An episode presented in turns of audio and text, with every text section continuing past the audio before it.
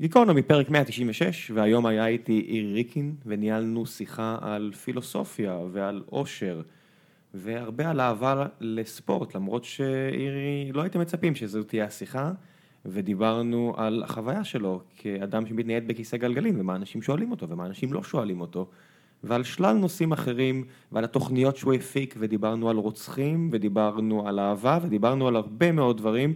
ונראה לי שהיה יופי יופי של שיחה. ועכשיו זה הרגע להזכיר לכם שהפודקאסט הזה הוא חלק ממשפחת הפודקאסטים של גיקונומי, שכוללת גם את בכל יום נתון, שבו עמית לבנטל ואוריאל דסקל ושלל עיתונאי ספורט אחרים מנהלים יופי של דיונים על תרבות הספורט העולמית, אז אני מאוד ממליץ על התוכן הזה, וכמובן ציון שלוש, שבו יוני נמרודי וזיו להבי וגם אני מדברים על כדורגל ישראלי, שזה כמו ספורט עולמי, רק לאט יותר, אבל עם יותר רגש, כי אנחנו אוהבים יותר.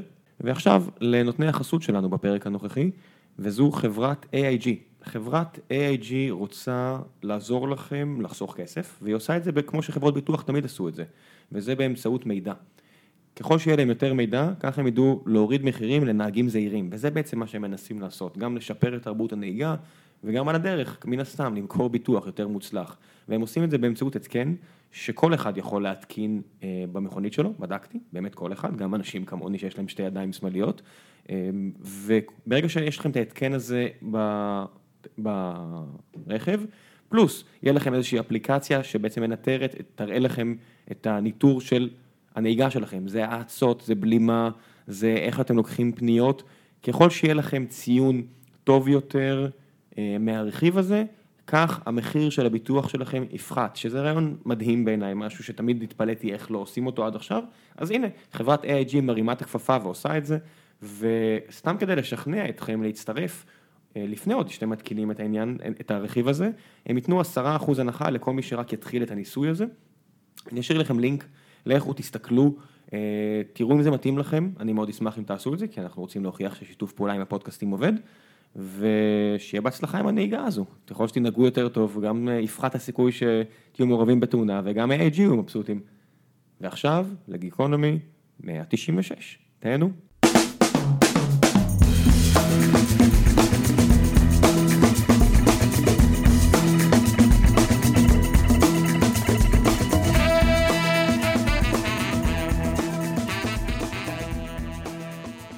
איתי אחר הצהריים, כבר לא בוקר, ירי ריקין. תלוי מאיפה אתה מתחיל לספור, אכן כן. איפשהו בעולם עכשיו, ממש בוקר. נכון. אז אני עדיין ירי ריקין, לא משנה איזה שעה של היום. עכשיו אני קצת מתחרט, הרי לפני שהתחלנו לדבר אז דיברנו על כל מיני דברים, אני אומר טוב, אולי אני, אני אתחיל עם כל הדברים האלו, כי היה פה כל מיני חילופי דברים שאני אומר... אז אני אגיד לך משהו בתור אחד שעושה קצת בלדבר עם אנשים. אתה תמיד, תמיד מקבל את הדברים הכי טובים כשהמיקרופון סגור. אתה תמיד תכה על חטא ותגיד זה היה פחות טוב, ותמיד כשננסה לשחזר את זה, זה לא יהיה טוב כמו שזה היה. אני...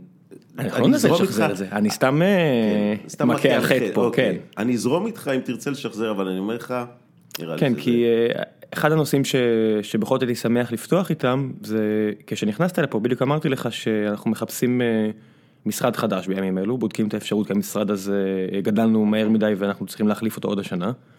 ואמרתי לך שאירוני שאתה בדיוק נכנסת והייתי צריך לעזור לך לעלות כי אתה בכיסא, מתנייד בכיסא גלגלים. מרותק לכיסא גלגלים. זה ההגדרה הפוליטיקלי קורקט נקייה? כן, כן. מרותק לכיסא גלגלים. רק לפני שתגמור, אני הייתי במעלית לפני אה, שבוע, נכנסתי עם מישהו, כנראה אספרגרי לגמרי, הוא מסתכל עליי ואומר לי, בוא'נה, זה בגלל הרגל שלך אתה ככה על הכיסא. משפט ראשון.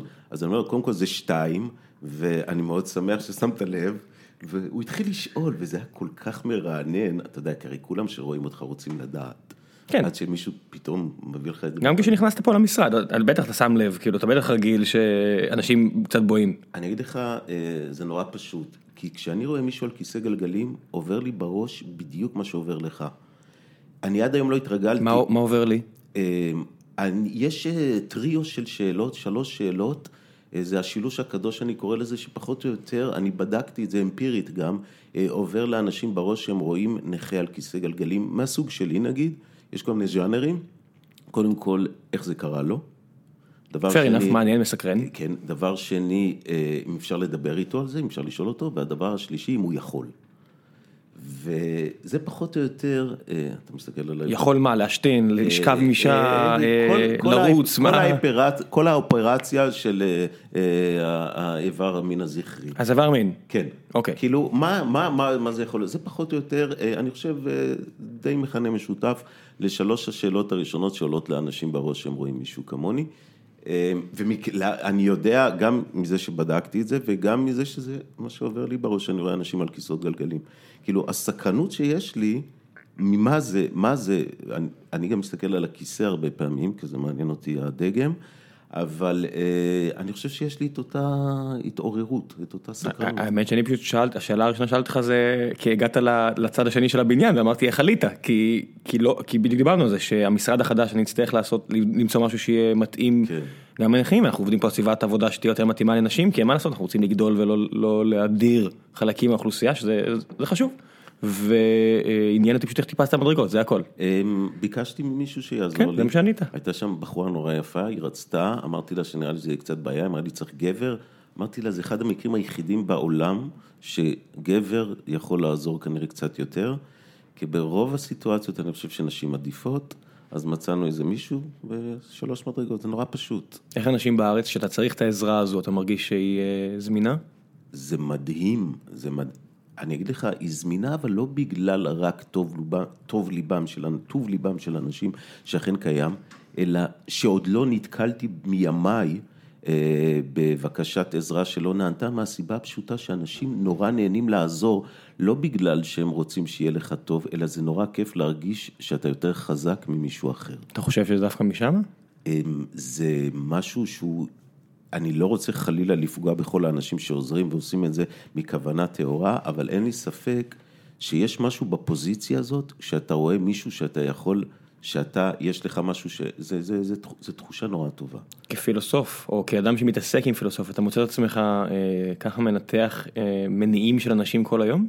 זה משהו שמעסיק אותך יותר אתה חושב? כי אני, אתה יודע, זו שאלה נהדרת, ואני אגיד לך, אה, אמורים לי, אה, אני חושב ש-90 אחוז מזמן הערות שלי, אני חושב או על התנהגות אנושית, או לנסות להבין אותה, גם על עצמי, אין דבר שמסקרן אותי יותר, זה כל תחומי העיסוק שלי מנסים להבין את הדבר הזה שנקרא התנהגות אנושית. זה הדבר בעיניי הכי מעניין שיש, הכי חידתי שיש והכי בלתי פתיר שיש.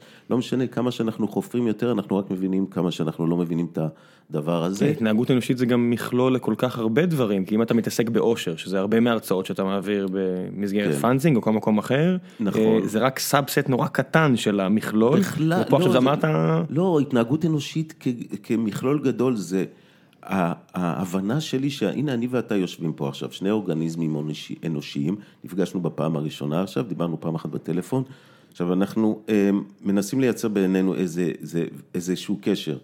נורא מסקרן אותי למשל מה עובר לך בראש, אני יודע שסימולטנית עכשיו, תוך כדי שאנחנו מדברים, חוץ מהמשחק שיש בינינו, אני א' מסתכל כל הזמן על ההקלטה ורושם לעצמי הערות, כן, ואני מנסה להבין מי אתה, מה אתה, מה אתה חושב עליי, ואני יודע שעוברים לך, לך במקביל לשיחה החיצונית בינינו כל כך הרבה דברים בראש, שאין לי אפילו קצה מושג להתחיל איתם, ומה שהכי מעניין אותי זה, שאני יודע שבראש שלך יש המון סודות, שאתה אפילו לא מודע להם, אתה לא מגדיר אותם ככאלה, שאין אף אחד בעולם שיודע אותם או ידע אותם. זה מעניין, אם אם יש משהו שאני, אה, כקשקשן, האם יש משהו שאני שומר, אה, חד משמעית, אני- אין בן אדם שאין לו דבר כזה. לא אני מקבל את זה שאין, כן. שמשהו, דברים שאתה לא תספר גם לזוגתך שנייה לפני שתיפח את נשמתך.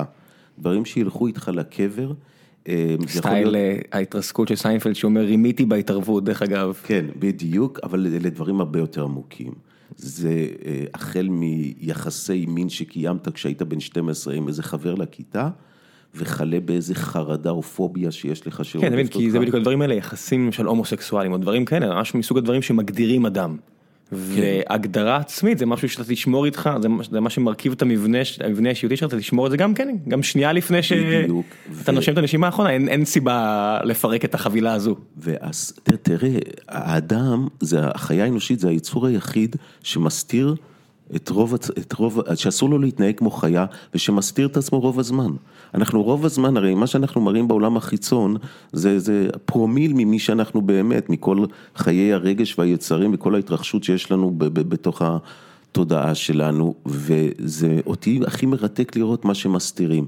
אגב, בגלל זה, אה, למשל, אה, אינטראקציות חברתיות לא מעניינות אותי, אה, לא מעניין אותי גם פייסבוק, שזה הפייק ניוז הכי גדול שיש, כי שם אנחנו, זה המאמץ שאנחנו עושים להיראות מאושרים, כמו שאמר יהודה עמיחי, ובגלל זה אני אוהב לקרוא ספרים. כי מספרים אתה באמת יודע מה עובר לאנשים, שם אתה מקבל את ה... את האדם האמיתי, אתה יודע, הייתה לי מורה בתיכון שהייתה... איפה למדת? אה, בבויר בירושלים, אסתר גלאון, והיא אמרה תמיד שג'נטלמן אמיתי זה אחד שלא מחטט באף גם כשהוא לבד בחושך. כי כשאנחנו בחושך, אנחנו עושים דברים שאנחנו לא נעלה על דעתנו לעשות, אם יש סיכוי קטן שמישהו מציץ. כן, תכף יש את השאלה הנצחית של... אה, אה, אנחנו מקליטים את זה ביום, אה, איזה יום? יום שני או שלישי? שלישי, כן. שלישי, מחר ומחרתיים יהיו אה, צפירות ברחבי הארץ, ופעם בשנה יש מישהו שמעלה את הסוגיה הזו, בדרך כלל זה אלון עידן, אה, מהארץ, שאוהב לכתוב על דברים כאלה בדיוק, של אדם יושב לבד בחדרו, נשמע את הצפירה. האם הוא צריך לעמוד כדי לכבד, נניח והוא מעוניין לכבד, כן. נגיד מישהו כמוני שיש לו חברים מהצוות בצבא שנהרגו וכאלה, האם הוא צריך לעמוד לבד בבית כדי לכבד את חבריו. אני, רק כשאני לבד אני עומד. לא, זה... כן, רק כשאתה לבד, אתה אומר, דרך אגב, כן, האמת, הכיסא הזה, סתם פארש. רציתי, רציתי, כן, בדיוק. רציתי את העזרה של אנשים במדרגות. תראה, אמ, זו סוגיה שהיא נראית לנו סתם איזה גיחי גיחי. ממש לא. היא מקפלת בתוכה את כל השניות של המוסר האנושי. כל הדבר הזה שזה פרויקט, אתה יודע, זה סטארט-אפ שיש רק לבני אדם חוקי מוסר, שאומרים לנו שבדרך כלל מה מותר לעשות ומה אסור לעשות, בדרך כלל מה אסור לעשות. ו-90% מחוקי המוסר האלה זה חוקים שאנחנו מקיימים אותם בפרהסיה, אבל אני לא סגור על זה שאנחנו באמת עושים אותם כשאנחנו לבד בחושך. זה גם חוקים שהם כמעט אף פעם לא ב steady state. אין אף חוק, כולל אל תרצח, שזה החוק ה... הכי חשוב, נכון? אתמול חצי שעה על אל תרצח הייתה לי בהרצאה. בבקשה, אז אני אומר אפילו אל תרצח זה כל כך נזיל. כי אנחנו אומרים, אה, ירית בו כי המפקד שלך אמר לך וכי יש איזה גנרל שאמר שהוא בר מוות, אה סבבה. זה מותר. או אה, היא נורא סבלה אז היא קיבלה את הזריקה הנוספת של המורפיום, אה אוקיי. יודע, אנחנו עושים כל כך הרבה... אה, זה נורא פשוט, כל ערך. פורטים את זה לספקטרום נורא רחב של לקחת חיים, של זה בסדר, זה לא בסדר, זה אתה יודע. וואנס... אוכלים בשר, כן. ואנחנו לא מודעים לזה. עכשיו, מה הפרדוקס היותר גדול? שאלה שרוצים לתת למשל את זריקת החסד לחולה הסופני, הם מרגישים נורא הומנים, ליברליים, ערכיים, דוט קום. העניין הוא שבאמת, כמו שאמרת, כל ערך, ברגע שאתה אומר שהערך הזה, אל תרצח, זה כן, אבל בסיטואציה כזאת וכזאת וכזאת מותר, אז זה אומר כבר שרק הקונטקסט משנה, ועכשיו זה רק מי קובע מתי, איפה ואת מי מותר להרוג. עכשיו, אם אנחנו רואים שבסיטואציות מסוימות, כמו שאמרת, לחייל מותר להרוג ולרוצח, לשודד אסור, אז עכשיו מתחיל ויכוח מי קובע איפה, מתי ואת מי מותר להרוג. ובוויכוח הזה לכולם מותר להשתתף. את הדעה בטח, להביע כן, דעה בטח. כן, עכשיו מי יקבע אגב, מי קובע? מי קובע מה זה טוב להיות טוב, מי קובע מי קובע מה זה טוב או מה זה רע, ומי קובע, עכשיו אתה תגיד לי בצדק, החברה, קודקס החוקים של כל חברה, אבל אם אני מתייחס לזה ברמה המוסרית, הפילוסופית, למה דעתך, או למה דעת הרוב טובה מדעתי? בסופו של דבר, אדם כמוני, אמ, אתה יודע, בוא נגיד על, על כיוון הרציונליזם וכיוון פשוט הפרקטיזם, אתה יודע, אמ, מה המילה שאני מחפש? פשוט... אה. ברמה הפרקטית. לא, כאילו. אני אומר פרקטיות uh, כדרך חיים, אני אומר, כן. זה שיטה שעובדת.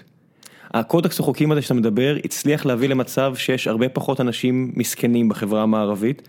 אני משווה את זה לליבריה, לכל מיני מדינות שבהן אין את הרצף חוקים הזה, ואדם אין לו ביטחון בכך שהוא אם קם בבוקר הוא יסיים את היום אה, בלי שמישהו פגע בו, וזה פשוט עובד. נכון. אבל אנחנו צריכים להיות, אבל... אבל הוויכוח הפילוסופי לא נוגע לאם זה עובד או לא עובד. זה דבר אחד. דבר שני, גם לזכור תמיד שאנחנו חיים באוסף של שקרים. אנחנו המצאנו לעצמנו מלא פיקציות לשוניות. יודע, מכסף ועד הכל, כן, הכל בדיוק. זה, ש... אני עושה פה בגרשיים, שקר. לגמרי. מהבחינה הזו, מלבד מתמטיקה, שהיא אה, שפה מוכחת, כן. הכל, גם פיזיקה. אם אתה עושה את הניסוי מיליארד פעמים והוא מיליארד פעמים מראה לך שזה עובד, אז עדיין במיליארד ואחד אתה יכול להיות מופתע. זה חוק האינדוקציה, בדיוק, אתה אף פעם לא יודע, כי אין חוק שאומר שאם משהו קרה מיליארד פעמים הוא יקרה גם בפעם המיליארד ואחת. במקום היחידי, רק, רק מתמטיקה עובדת ככה בצורה טהורה, אני חושב, דק, בקיום האנושי. דקארט יש לו קטע כזה שאומר שגם אם על המתמטיקה אני לא סגור, הוא אומר, אבל כי כן. גם במתמטיקה הוא אומר, לא, יש איזה שד מתעתע שהכניס לי את המתמטיקה כאיזה לוגיקה מושלמת, וגם זה יש, מופרך. יש המון שדים במתמטיקה, כן. אתה יודע, הרבה מאוד ניסויים מתמטיים ופיזיקליים התחילו בגלל איזשהו שד. שד הרי זה דרך טובה להגיד, אני לא אומר ככה או ככה, זה השד, אתה יודע, זה הש... אם יש פה איזשהו שד שאומר, אה, מה זה, זה השד של אה, לא פסקל, אלא אה, אחד המתמטיקאים שאומר, אותו שד, אם הוא היה אה, יודע את כל מה שקרה אחורה, ויש לו את הידע על כל החוקים הפיזיקליים, האם הוא ידע מה קורה קדימה? בהחלט שכן. אני לא יודע, זו שאלה פתוחה, אתה לא, יודע. אם, אם יהיה איזה מחשב על שיש לו את כל הנתונים בעולם, אז הוא תמיד יכול לעשות אקסטרפולציה מה יהיה. אז עכשיו יבוא לך פיזיקאי, זה, זה דטרמיניזם, עכשיו יבוא לך כן. פיזיקאי ויגיד, לא, אבל העולם יש בו אקראיות, לא משנה מה, אם יש איזשהו מאורע שהוא 50-50, או 70-30, או 99-1, השאלה- אז זהו, השד כבר לא יודע בוודאות. השאלה היא, האם. האקראיות באמת קיימת בעולם, או היא חוסר ידיעה שלנו זה- והבנה שלנו את כן, החוקים שלו. לי, איינשטיין אה, אגב כן. טען שאין אקראיות, איינשטיין אמר, לא יכול להיות אקראיות, המשפט המפורסם, זה, זה במהלך הקריירה שלו. בסוף אה, הוא הלך לכיוון, כן. עכשיו, אתה יודע, בסופו של דבר, מה שנקרא אה, המודל הסטנדרטי, אותו כן. סט משוואות של פיזיקה מודרנית שבאמת ב- מאפשר לנו את כל הקיום המודרני מהבחינה הזו של הטכנולוגיה, כי הכל עובד כמו שהם מצפים. שזה יעבוד, וזה מבוסס על אקראיות, ואתה יודע, בסופו של דבר, יושבים לך איזה פיזיקאים ששומעים את הדיון של הפילוסופיה, אומרים, תגידו, מה אתם רוצים?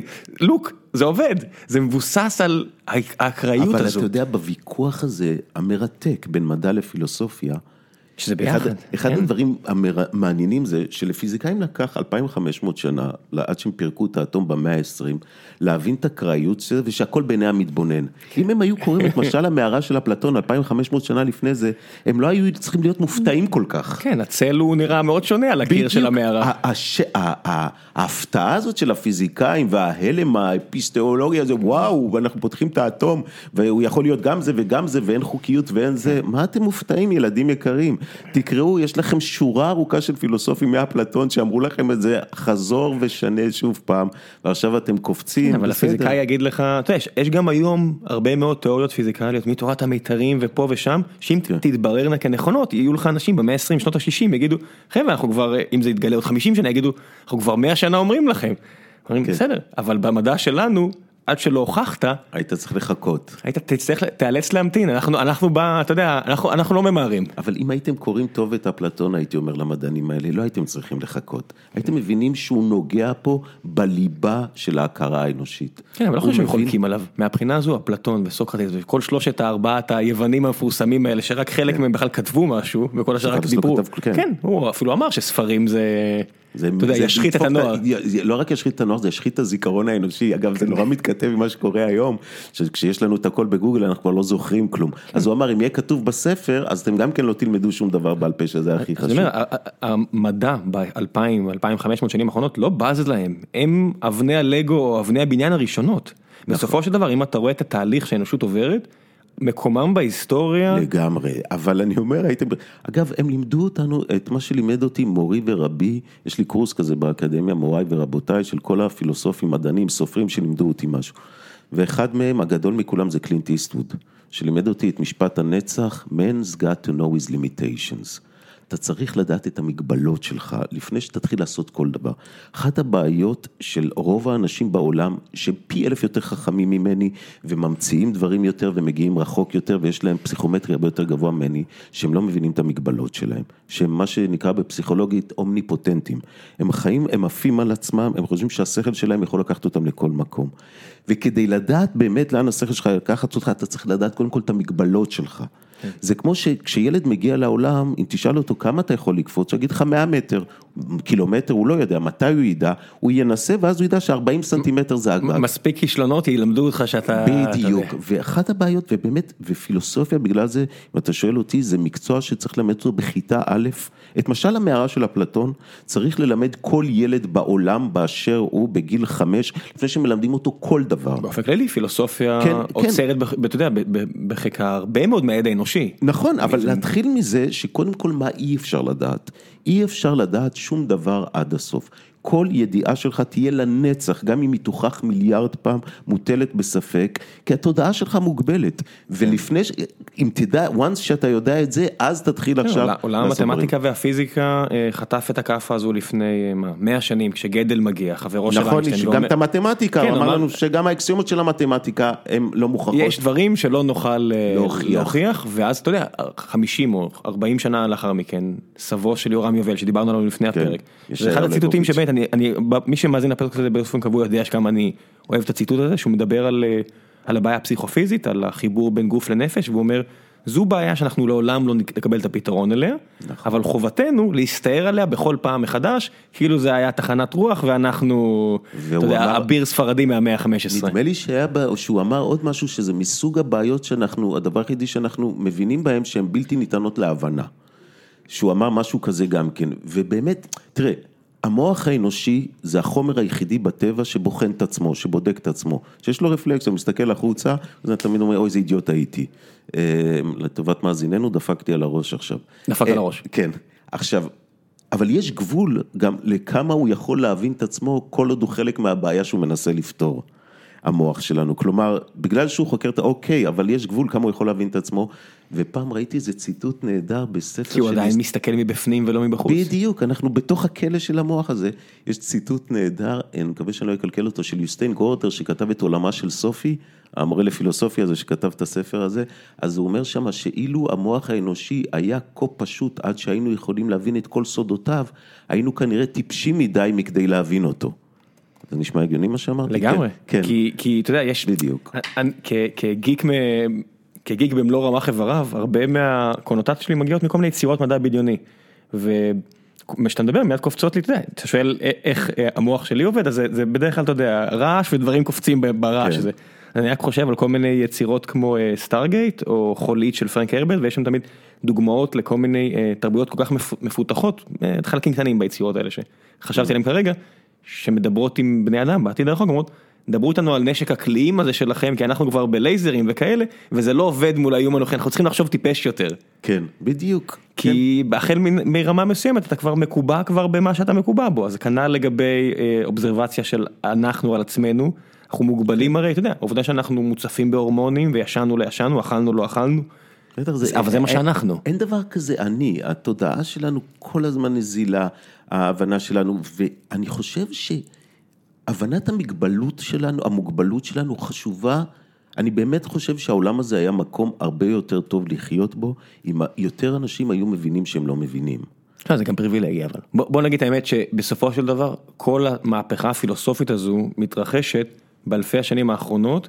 כשאנחנו לא צריכים לצוד ולגדל אוכל, לגמרי, זו פריבילגיה ברור. של אנשים אבל אני שיש להם אומר, את הזמן אוקיי, לחשוב על זה. עכשיו, עכשיו אני אומר, בעולם המערבי שיש שלנו, להרבה אנשים את הפריבילגיה הזו. נכון, לכולנו יש את הפריבילגיה לרובנו מערכת, מוחלט, יש לנו כן. מערכת חינוך, יש לנו, יש לנו מעמד שלם שקוראים לו ילדים, שעד גיל אה, 18 אנחנו רק סועדים ודואגים לרווחתם ואושרם.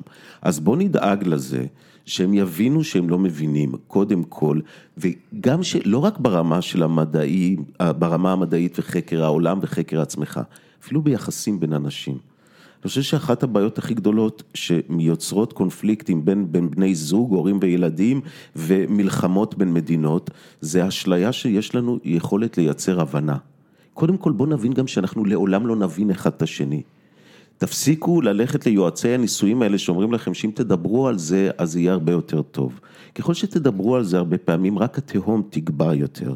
כי אנחנו יש לנו אשליה כזאת, סיפרו לנו שאנחנו נזרי הבריאה ויש לנו שפה שמבדילה אותנו מחיות אחרות, שאם אני ואתה מדברים אז באמת אנחנו מבינים אחד את השני. אין מצב, אפילו כשאני אומר כלב עכשיו, שזו מילה הכי ניטרלית שיש, או שאני אומר כוס.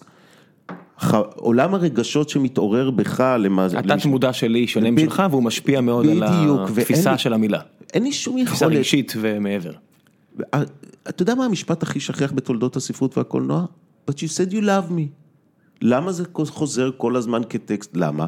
הוא באמת אמר לה שהוא אוהב אותה, אבל הוא הוציא את אותם צלילים שהיא הוציא, מוציאה מהגרון. אבל זה שאנחנו מפיקים את אותם צלילים, זה לא אומר שאנחנו מבינים אחד את השני, זה האשליה. אגב, בגלל זה דגים לא מתים מלב שבור, כי הם לא משלים אחד את השני שיש הבנה. אני אומר לה שאני אוהב אותה, אבל כשאני אומר שאני אוהב אותה, אני אומר את זה, אני, היו לי תקופות בחיים, שהייתי יכול להגיד את זה ארבע פעמים ביום לנשים שונות עד 12 בצהריים, גם אם הייתי מתעורר בעשר. אבל היא אומרת את זה למישהו אחד, שזו הראשון שהיא אומרת לו את זה, ויכול להיות גם האחרון, והיא באמת מוכנה hopelessly to voted אליו. כי אנחנו... מכרו גם לה הרבה מאוד, אתה יודע, ההסללה הרגשית של נשים. לא, אבל זה יכול להיות גם עם הפוך, יכול להיות גם שאני גבר כזה והיא האישה מאוד יכול להיות, יכול להיות שאתה ראית את היצירות אומנות, תרבות שהובילו אותה או אותו לחשוב בצורה כזאת. ותמיד יש את השאלה, האם זו מחשבה שלי או מחשבה שהחברה נטעה בי? ברור, אנחנו לא נדע את זה גם כן, אני רק אומר דבר מאוד פשוט, אני הבנתי שכשאני אומר אני אוהב אותך, אני מתכוון למשהו אחר לגמרי ממה שכל האנשים האחרים אומרים בעולם, כמו שהם, ובגלל זה, זה שאנחנו משתמשים באותה מילה, זה לא אומר שיש בינינו הבנה. וכשנבין שאנחנו לא מבינים, אז נפסיק לריב. נורא חשוב, כי גם נפסיק לחשוב שמה שאנחנו יודעים, זו האמת גם שאין בלתה. אתה יכול גם להגיד שלפחות בבני זוג או דברים כאלה, אני יודע למשל שלא חשוב לי לסגור את הדלת של הארון של הכלים. מצד שני, אני יודע שזה כביכול, כביכול אני אומר, זה מה שנאמר לי, כן. אני לא יודע אם באמת או לא, אבל זה מה שנאמר לי, שזה חשוב לה. עכשיו אני יכול לבחור להתעלם ממה שנאמר לי, או שאני יכול לבחור זה, לכבד את מה שנאמר זה, לי. זה ברור להבין, ש... אני אומר, הפעולה של הבנה או אי הבנה, היא לא בהכרח קשורה ל... ל שוב, אני חוזר ל... ל... לבחירה פשוט לעשות מה שעובד.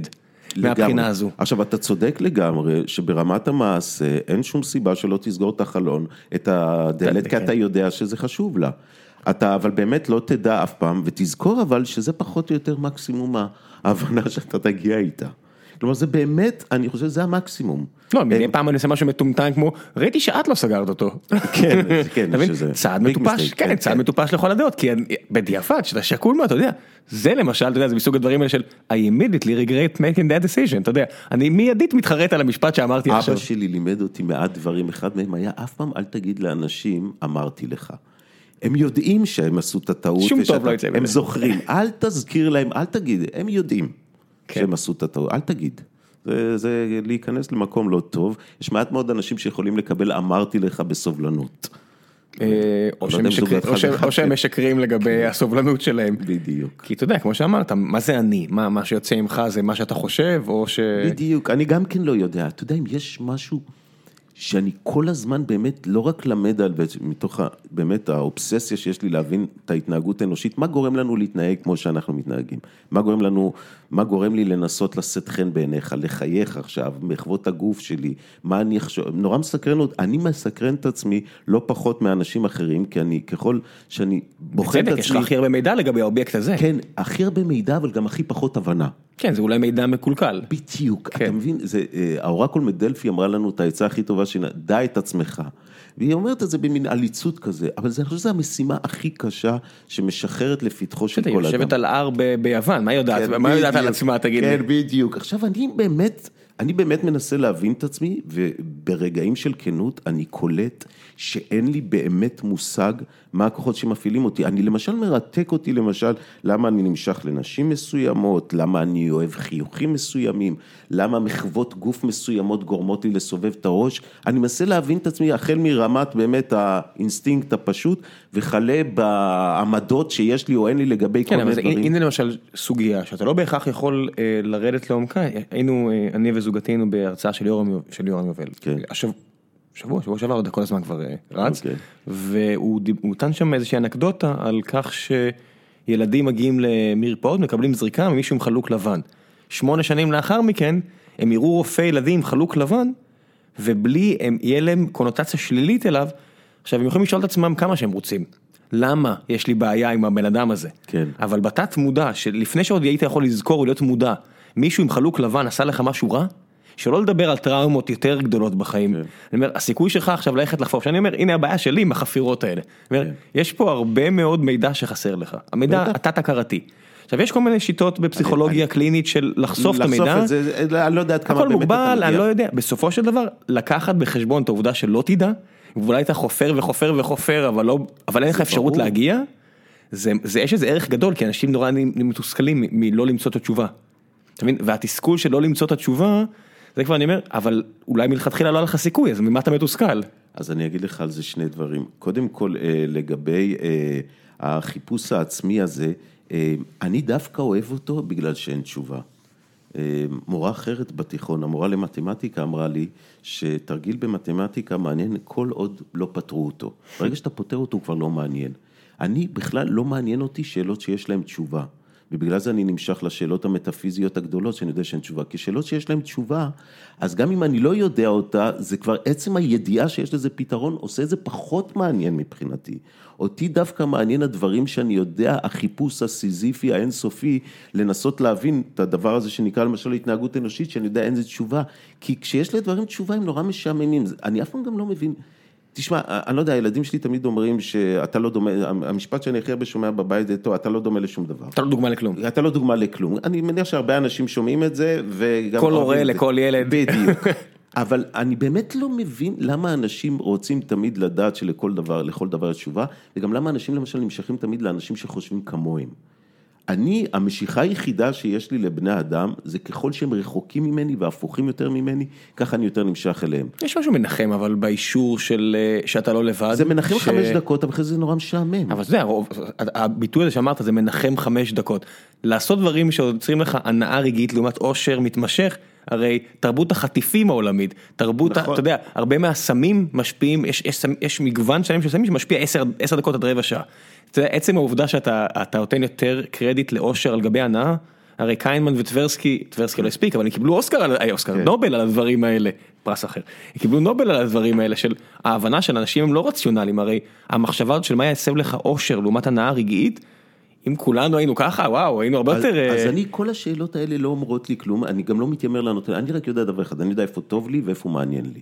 לי מעניין במקום שאני לא מבין. של האי-ידיעה. של האי-ידיעה, שם זה הרבה יותר מעניין, הידיעה משעממת, ואני אגיד לך יותר מזה. זה הרבה יותר מדויק, מעניין לך. כן, עשיתי, עשיתי אה, סדרה דוקומנטרית על רוצחים. אני ביליתי אה, המון ימים בבתי כלא עם אנשים, התחלנו עם אל תרצח, שעשו לכאורה את הדבר, לפחות בקודקס חוקים שלנו, הכי נורא שיש. הכי חמור. אתה יודע, הם גירו אותי, אני לא נעים לי להגיד את זה, מינית אפילו. הם, הגירוי שהיה לי שם בכלא, אני אגיד לך שבהפסקות, אה, שהצוות צילום, אז שמים אותנו בחדר שאנחנו אוכלים, ו... אה, והפסקות של ימי צילום, שהיינו בתוך הכלא, כלצאת ולהיכנס לאופרציה. אני הייתי בורח במקום לאכול ומתחיל להסתובב בין התאים עד שהיו קולטים אותי מהמצלמות אבטחה ומבקשים ממני לחזור חזרה לקומפן. מישהו הביא את הבחור בכיסא גלגלים? כן, כן, כן, בדיוק. האיש המוזר הזה שמראיין פה רוצחים, מלכתחילה לא הבנו למה זה מעניין אותו. באיזה כלא זה? אמ, היינו בכל, באיזה ארבעה בתי כלא, אני כבר לא זוכר. אתה מדבר על רוצחים פליליים? כן, על רוצחים פליליים. לא, לא, אני רק למקרה שמי שלא מכיר. אה, כן, רוצחים אה, פליליים. הסדרה אגב נמצאת ביוטיוב, אפשר לראות אותה ביוטיוב. אני אשים לינק? אה, אוקיי, זה גם מפורק לכל מיני חלקים, ויש גם את שלושת הסרטים עצמם, זה שלושה סרטים של 50 דקות כל אחד. ומה שהתחלתי להגיד לך, שמה שהכי סקרן אותי לגבי הרוצחים האלה, שבאמת אלה אנשים שלכאורה עשו את הדבר הכי גדול, הכי גרוע שיכול להיות. וניסיתי לבדוק אם יש איזה גבול בינלאומי מוכר ביני לבינם. שהרי כל בן אדם... גבול לפחות, מוסרי, גבול אידיאולוגי. גבול מוסרי, כן, כן. ש, ש, הרי כל, הרי, הרבה בני אדם מסתובבים בעולם באיזושהי תחושה או איזה רצון, או קרה להם פעם שהם היו רוצים לגרום למישהו אחר למות. בין אם זה מישהו שתפס להם את החנייה, או איזה רוצח המונים, או היטלר, או סטלין, או אני לא יודע מה. הרבה אנשים היו רוצים להרוג אנשים, אבל רוב האנשים לא עושים את זה. הרוב המוחלט. הרוב המוחלט לא עושה את זה. השאלה גם למה הם לא עושים את זה, האם בגלל שהעונש כזה גדול, או בגלל שהם לא רוצים, זו שאלה אחרת, לא ניכנס לזה. אבל מה שמעניין אותי באמת, אלה שכן עשו את זה, מה המבדיל? כלומר, האם יש להם זנב או שלוש פטמות? כאילו, מה מבדיל אותי מהם? אחד הדברים המדהימים והמבהילים והמרגשים, זה, סליחה שאני אומר את זה, כי זה אותי ריגש, זה שזה רק עניין של קונטקסט. סיטואציה. ש, כסיטואציה, שהקלות שבה אדם נורמטיבי מן היישוב כמוך, כמו ראם, איש הייטק, איש משפחה למופת, שלא, באמת, שבקושי יש לו דוחות חנייה. זה כן, כן, זה, כן. זה, פה כן, אני לא, מאשר. אזרח כן. שומר חוק שאוכל מפה סגור ולא כן. זורק מסטיקים מהחלון ולא מטפטף את הכביסה שלו לשכנים, שבאמת מנסה... איפשהו עכשיו אשתי צועקת, רק תגיד לו שישתמש בסכין והכל בסדר. בדיוק, איש, איש, אדם שוחר טוב. אמ, הזריזות והקלות שבה אפשר לפרק מעליך את כל הדבר הזה ולהפוך אותך למישהו שזה, היא מדהימה.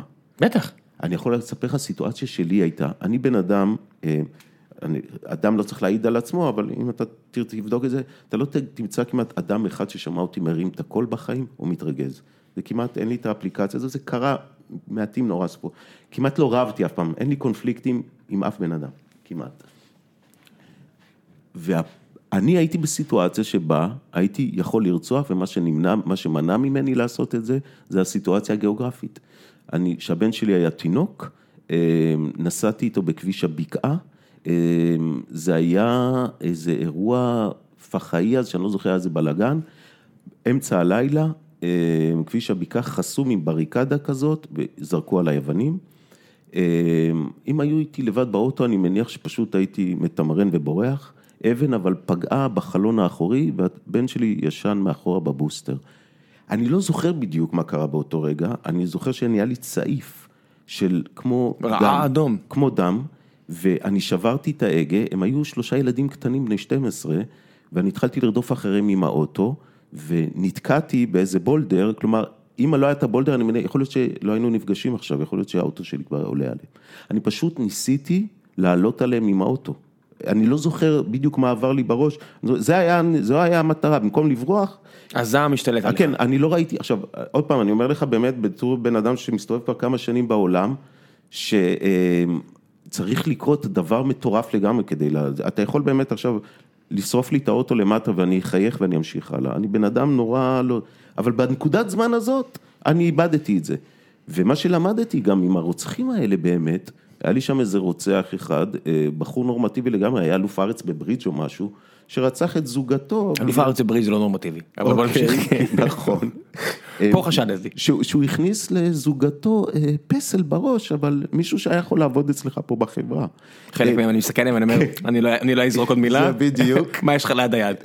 והוא הרג אותה כי היא קינטרה אותו על משהו, והוא פשוט הרג אותה עם איזה אגרטל בראש. תשמע, קריס רוק אומר, אה, אם לא חשבת להרוג מישהי אף פעם, כנראה שאתה לא אהבת אותה. אם היא לא הוציאה ממך את ה... אני חושב שזהו, אם היא לא הוציאה ממך את האמוציות האלה, אפילו בראש. לא שאתה, אתה יודע, מחשבה אלימה לגבר, אתה יודע, מצטער נשים שאני אומר את זה, אבל מחשבה עליבה שעוברת ואתה מיד עוברת ואתה מיד אומר, לא, ברור שלא, אבל היא עוברת, כי האמוציות של מישהו שאתה אוהב, הוא יכול להוציא ממך, מישהו שאתה לא אוהב, ממש, או אפילו לא שונא, בוא נגיד סתם פרווה, שזה הרוב המוחלט של אנשים בחיים שלנו. הם לא יכולים להוציא ממך אמוציות כאלה גדולות, כי הם אומרים טוב אוקיי מה אתה רוצה ממני, אני עובר הלאה. מישהו שאוהב ורוצה לפגוע בך, או שמריב מסוים, יכול להוציא ממך אמוציות מטורפות. אז אני אגיד לך משהו. ילד, בן זוג, בת זוג. אתה כיוונת לכל המחקרים. אתה יודע מה גורם, אני גיליתי בסדרה הזאת, יש ארבעה מניעים לרצח. אה, קנאה, אה, לא זוכר מה, אהבה. זה אחת הסיבות הכי שכיחות בעולם למעשי רצח. השאלה אם זה אהבה או שאתה לא מצמיד רוחשנות, לא, אני אומר, כן, הוא רצה אותה. דברים שמחוברים לה, אתה מבין, זה כן, לא... ברור, ברור ש... כי יש לנו כבר, אתה יודע, השפה מאפשרת לנו לרדת לרזולוציה יותר מעניינת מאשר להגיד... נכון, אבל כאילו בקשר רומנטי. הנה. רוב מוחלט של הרציחות בעולם הם כתוצאה מאנשים שהיה ביניהם קשר רומנטי, זה בדיוק מה שאתה אומר. באמת? רוב כן. מוחלט של רציחות? זה נדמה לי שאחד המחקרים שקראתי יותר מקנאה, יותר מבעיות רכוש, יותר מכל מיני, כן, זה אם לא הכי, אבל זה אחת הסיבות. לא, אני אומר, אני אומר שלושה מיליון אסירים בארצות הברית, לא, בטח זה בעיות סמים זה הרבה כן, יותר. כן, נכון, לא, לא, אבל יש, לא כאילו ברמה רגשית. אוקיי, הרבה. יש, יש. זה, זה מספר מדהים שאנחנו לא מעלים על דעתנו שבאמת זה הסיבה העיקרית, זה, זה כל כך הרבה. לרצח, כן. ותיאודור רייך, הפסיכואנליטיקאי אמר, אפרופו מה שאמרת מקודם, שמחשבת רצח אחת ביום מרחיקה את הפסיכיאטר מהמקום. כלומר, זה שאתה מדמיין שאתה תהרוג מישהו זה בסדר, אל תיבהל מה, מהרצון הזה, זה שאנחנו קמים בבוקר ובא לנו להרוג מישהו זה בסדר, זה לא אומר שמשהו לא בסדר אצלנו, זה בדיוק כמו שצריך להגיד לכל הורה מתחיל, שאם אתה מתעורר באמצע הלילה ויש לך חשק מאוד חזק לזרוק את הילד הבוכה שלך מהחלון, זה לא אומר שאתה משוגע.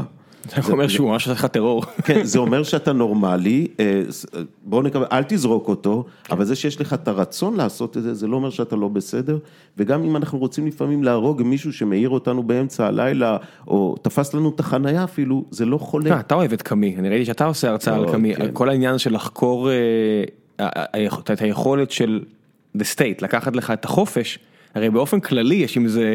בעיות נורא גדולות, כי אם אתה כבר נכנס לרמה של ביולוגיה, עזוב את הפילוסופיה, אפילו ברמה של ביולוגיה, אתה מסתכל על בן אדם למשל, ש, שזה סיפור מפורסם על מישהו, אה, שמעתי את זה באיזה פודקאסט, אני חושב רדיולב, מישהו שעבר אה, כריתת אה, חלק במוח בגלל אפילפסיה מאוד קשה, והאופי שלו השתנה. וזוגתו פתאום התחילה לאהוב אותו הרבה יותר, כי היא אמרה, וואו, היחסי מין השתפרו, והוא פתאום נגן הפסנתר והוא שמח, ושנה לתוך הסיפור הזה דופקים בדלת, והיא רואה המון אנשי FBI, והוא מסתכל, הוא אומר יאללה בואו למעלה, אני יודע בשביל מה באתם, הם עולים למעלה ומגלים שיש לו כמות אה, פדופיליה, פורנו פדופיליה, חריגה, אה, נשלח לארבע שנים אה, בכלא, והפסיכיאטר פסיכולוג שלו מגיע ואומר תקשיבו, אני הסתכלתי על זה, אנחנו הורדנו לו את הוויסות הרגשי לגמרי, לא היה לו שום דבר לעשות בנידון, אין פה על מה להרשיע את האדם, ומדברים איתו אחרי שהוא יצא מהכלא, והפודקאסט שואל אותו, אתה מסכים עם זה? הוא אומר, אני לא יודע מה להגיד לך, כי מצד אחד באמת הורידו לי, מצד שני אה, צריך להרתיע, מצד כן. שלישי אני, הוא, הוא, השופט שאל אותו למה לא צרכת את הפדופיליה הזאת במשרד, האם הבנת שבמשרד אתה לא אמור לעשות את זה, איפה זה, ואז הפסיכיאטר בא כאילו ו... הוא ידע להבדיל בין טוב לרע כאילו. נכון, וה, והשופט גם אמר אני מאוד בבעיה פה, והפסיכיאטר הראה למשל אה, סוג מסוים של קופים, שמעוננים על קופים אחרים כדי להראות עליונות, אבל על האלפא הם לא יעשו את זה, כי הם יודעים שהם יחטפו מכות. אבל על כל השאר הם לא שולטים בעצמם, הם עושים את זה בצורה פראית כזו קופיפית, וזה נכנס פה לכל מיני דקויות שאתה אומר, באמת, על הבן אדם הזה, מה המטרה פה של הענישה? הרי... אה, אתה נוגע פה באחת הדילמות הכי מרתקות שיעסיקו את מערכת המשפט האנושית. מעתה ואילך. את החברה האנושית כן. ואת המוסר שלנו, כי נכנסנו פה, הכנסנו את עצמנו לפינה מאוד בעייתית עם ההבנה שלנו שאת כל המנגנונים של המוח עובד. כל מה שיורם יובל והחברים שלו, שהם יורדים לרזולוציות שהם אומרים שאם לוחצים על הסינופסה פה אתה נהיה פדופיל ואם לוחצים פה אתה נהיה לוחם זכויות אדם, זה מכניס אותנו לבעיה של האחריות המוסרית שלנו, כל המערכת המשפט שלנו מבוססת על הרעיון שאנחנו פועלי מוסר כן? חופשית. למ, זאת אומרת, אם עץ נופל על אדם ברחוב, לא לוקחים אותו למשפט, כי לא חושבים שהוא עשה את זה, אבל אם אני עולה עם אוטו שלי על מישהו, ייקחו אותי למשפט. בטח, אם השור שלך דרס כן. מישהו, אתה יודע, דיברנו על זה לפני שלושת אלפים שנה פה, באזור הגיאוגרפי הזה. אני אחראי על השור והשור לא, כי אני לא חושב שהשור שלי יהיה בחר בלעשות כן. את זה. ואם אנחנו נגיע למסקנה באמת, כמו עם הפדופיל הזה, שזה הכל כימיה, כן. אז בשבי זינגר אמר נורא יפה, אנחנו חייבים להאמין שיש לבני אדם רצון חופשי, אין לנו ברירה. כן. כי אם אנחנו נגיד שאין להם כל מערכת המשפט, כי אתה אומר, איך אתה יכול להעניש? תשמע, יש לנו דילמות יותר גדולות עכשיו. פדופילים למשל, יודעים היום שאתה יכול לזהות את הפגם האורגני במוח, אתה יכול לזהות במוח פגם אורגני שמנבא פדופיליה, אפילו מידת שפתיים, אה, יחסים פרופורציונליים כן. בין אף לשפתיים. עכשיו נניח שיש לך שכן כזה, שלא נגע בחיים שלו בילד וגם לא בזבוב. שבהסתברות גבוהה כן, הוא פדופיל. בהסתברות יש לו שהוא, מוח. יש לו את הנטייה לזה. יש לו מוח עם, עם נטייה. כן, עם נטייה. מה אתה המילה. עושה איתו? אתה, כמו ברפואה, יש את הנושא הזה פרופילקטי, לקחת תרופות כדי למנוע מחלה. מה, אתה כן, מכניס אותו... קליטת שד אה, כן, להרבה נשים שעוברות את זה, כן? כן, אז מה, תשים אותו במעצר מנהלי, לפני שהוא עשה משהו? כן, ושוב, אני, זה יופי במדע בדיוני. ונניח שהוא יעשה את זה גם, כמוך, אולי הוא כמו העץ. אז הנה השאלה, אם אתה יכול אה, לשלול מאדם את החופש לפני שהוא עשה משהו, לשלול זכויות. אה, כן. חופש או אה, זכות להתנועם ממקום למקום וכו' וכו'. מעצר מנהלי, מה זה כן, מעצר מנהלי? שאין לך פשע, אתה מכניס. בוודאי, כן. ואני אומר, אבל תסתכל, למשל בארצות הברית, שני דברים. דבר ראשון, בארצות הברית הרי כבר מוכר road rage, ומוכר כל מיני סיטואציות שבהן יש קו הגנה שאומר האדם לא אחראי פלילית למעשיו. יש... או.ג'יי סימפסון יצא החוצה כי הרבה מושבעים אמרו, אני מבין את הסיטואציה הזו, אני לא ארשיע אותו, וצבע העור שלו, בוודאי. אני קראתי פרוטוקול שלם של משפט שנקרא Twinkie Trial, משהו כזה, על איזה שוטר בשיקגו, סן פרנסיסקו, לא שוטר, איזה עובד עירייה שפיטרו אותו, שבועיים, חודש אחרי זה הוא בא לעירייה עם רובה ציד ויצא למסע הרג. הוא קיבל עונש רק על הריגה. ולא כי, רצח. כן, ולא רצח, למה? כי הוכיחו שהוא התמכר לטווינקיז, לסופגניות האלה, ש, אה, שזה 90 אחוז כן. סוכר, לא, לא, זה רעל בשקית. כן, כן, כן, זה פשוט סטריכנין בשקית, כן. לתת לאנשים. אז האמריקאים מאוד אוהבים את זה, אז הוא התמכר לזה בגלל הפיטורים, והעורך דין שלו שכנע את בית המשפט שרמות הסוכר שלו בדם היו כאלה, שהם שיבשו את כוח השיפוט שלו. כלומר, הוא הפך לעץ, הוא איבד את הרצון החופשי שלו. תשמע, אתה יודע, ראם, אחת הסיבות שאני כל הזמן אומר שאני רוצה לחיות עוד הרבה שנים, זה לא בגלל... זה מתפתח? כן, זה לא בגלל שאני נורא אוהב את החיים ונהנה בכל רגע, אני סקרן בטירוף. כמו הרבה אנשים, אתה יודע, זה... ברור, אני לא, אין לי בעלות על כלום. לא, לא, אני אומר, הרבה אנשים, אני חושב שהרוב המוחלט פשוט לא רוצה למות, ואני חושב שיש הרבה אנשים, לא מעט, שפשוט אומרים, מעניין אותי לאיפה זה הולך. אני פשוט רוצה לראות לאיפה זה כי אם הולך. אני ואתה היינו חיים במאה ה-16, יד- היינו יודעים שגם אם ירדימו אותנו למאה שנה, שום דבר לא ישתנה, לא ישתנה הרבה. אותו דבר. עזוב, לך אחורה, מה- אתה יודע, בין אה, מי- מהנפילת הביניים רומא, העת החדשה. אה, באירופה, כן, אנחנו אתה יודע, תמיד מדברים על זה, אנחנו נכון. צנטרים לאירופה, אבל. אבל אנחנו מדברים על אירופה, אז מעט מאוד השתנה. אלף שנה, ימי הביניים, מה זה ימי הביניים? זה לא קרה- לא כן. קרה כלום. אז יש כל מיני חוקרים שאומרים, אתם מגזימים, זה לא The Dark נכון. Ages, תראו כמה השתנה, ואתה אומר, אתה לא תשכנע אותי, גם מה שאתה מראה לי, כן. זה מעט מאוד ביחס לקצב, הקצב שינוי עולה. תשמע, בזמן, בשעה הזאת שאנחנו מדברים, יש בעולם כבר עוד חמש אפליקציות ועשרה כפתורים שאפילו אתה עדיין לא יודע מה לעשות רק. חמש ועשר, רק ח- רק חמש ועשרה, בדיוק. כל שנייה פה אתם מורידים לי, מכניסים לי ל App Store עוד איזה משהו שאתם אומרים לי שאם לא יהיה לי את זה אז חיי לא אה, יהיו כי אנחנו כבר לא חיים. אומרים לך את זה, בטח שלא.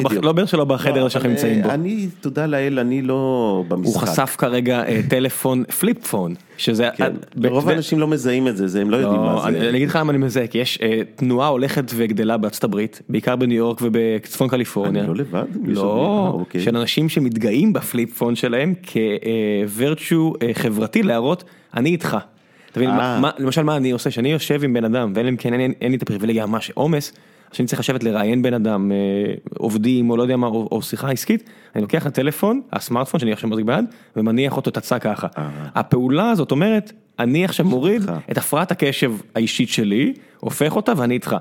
להסתובב עם פליפון זה הדבר הזה בחזקת שמונה. הבנתי. כשבן אדם רואה את זה עליך, זה מעביר מסר הרי. כי היום גם פליטים סורים שמגיעים לאירופה, מגיעים אנשים אומרים, עם הסמארטפון, "ת- תראו את ברור." הסמארטפון שיש להם, בטח שמאיפה אין להם זה, אתה אומר, לא, זה כי זה כבר מוצר צריכה כל כך בסיסי, שאנשים יעדיפו לחסוך באוכל ויהיה להם סמארטפון. אני אגיד לך משהו לזה, וזה עוד פעם, זה עניין להרצאה שלמה. אני חושב שהסמארטפון הוא נקודת מפנה בתולדות המין האנושי. זה נקודה, אתה יודע, כשמדברים סינגולריות, כן. אתה זה- מסתכל עליו עכשיו. בדיוק, זה סינגולריות, זה, מבחינתי זה מקביל לגילוי האש, המצאת הגלגל, זה, אני לא מגזים, אנחנו לא התחלנו להבין את ההתחלה של ההתחלה. מבחינת קצב השינוי לא על, זה, על החברה האנושית, זה יותר מאשר האש וה, והגלגל. נכון. לאש ולגלגל לקח כמה אלפי שנים טובות לתפוס. ש- נכון, ואני זה, אגיד זה לך, תוך כמה שנים שינה את כל הכדור הזה. משהו שאנשים אפילו לא שמו לב, זה המהפכה הסוציאלית למשל, הכי גדולה, בלי ירייה אחת. המונופול על הידע. שהיה עד לפני עשר שנים, הסמארטפון זה כן. 11 שנים, כן. שהיה, לא, בוא נגיד עם האינטרנט, הוא נלך אפילו אינטרנט אחורה. זה הרבה יותר חזק, כן. כן, עד לפני 30 שנה היה מונופול לידע, כלומר אם הייתי צריך לדעת מה ההר הכי גבוה בעולם, היית צריך ללכת לספרייה, לנסוע באוטובוס, לחפש ספר. היום ילד באלבניה ופרופסור בהרווארד, יש להם נגישות כמעט כמעט. לכל הידע כן, כמעט. בעולם. אתה יודע מה אבל יפה? חינמי. כן, אתה יודע מה זה- יפה אבל? שבניגוד ללפני 500 שנים, פה אין איזה נזיר גרמני שמן שהדביק משהו לדלת והוציא את המהפכה. פה אין לנו אפילו שם. באמת, לממציא. להצמיד, זה האנושות. אלגור, אלגור. כן, כן, אז, אז ממש. האנושות שחררה את עצמה פה.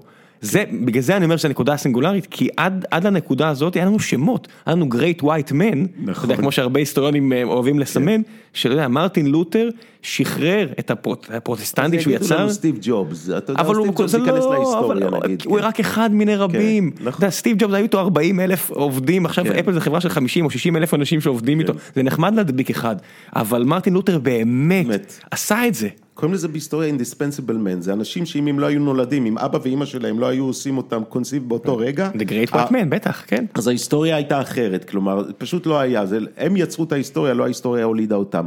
והסמארטפון... הוא ידען, אין יותר אף אחד שהוא יותר גדול מהאנושות.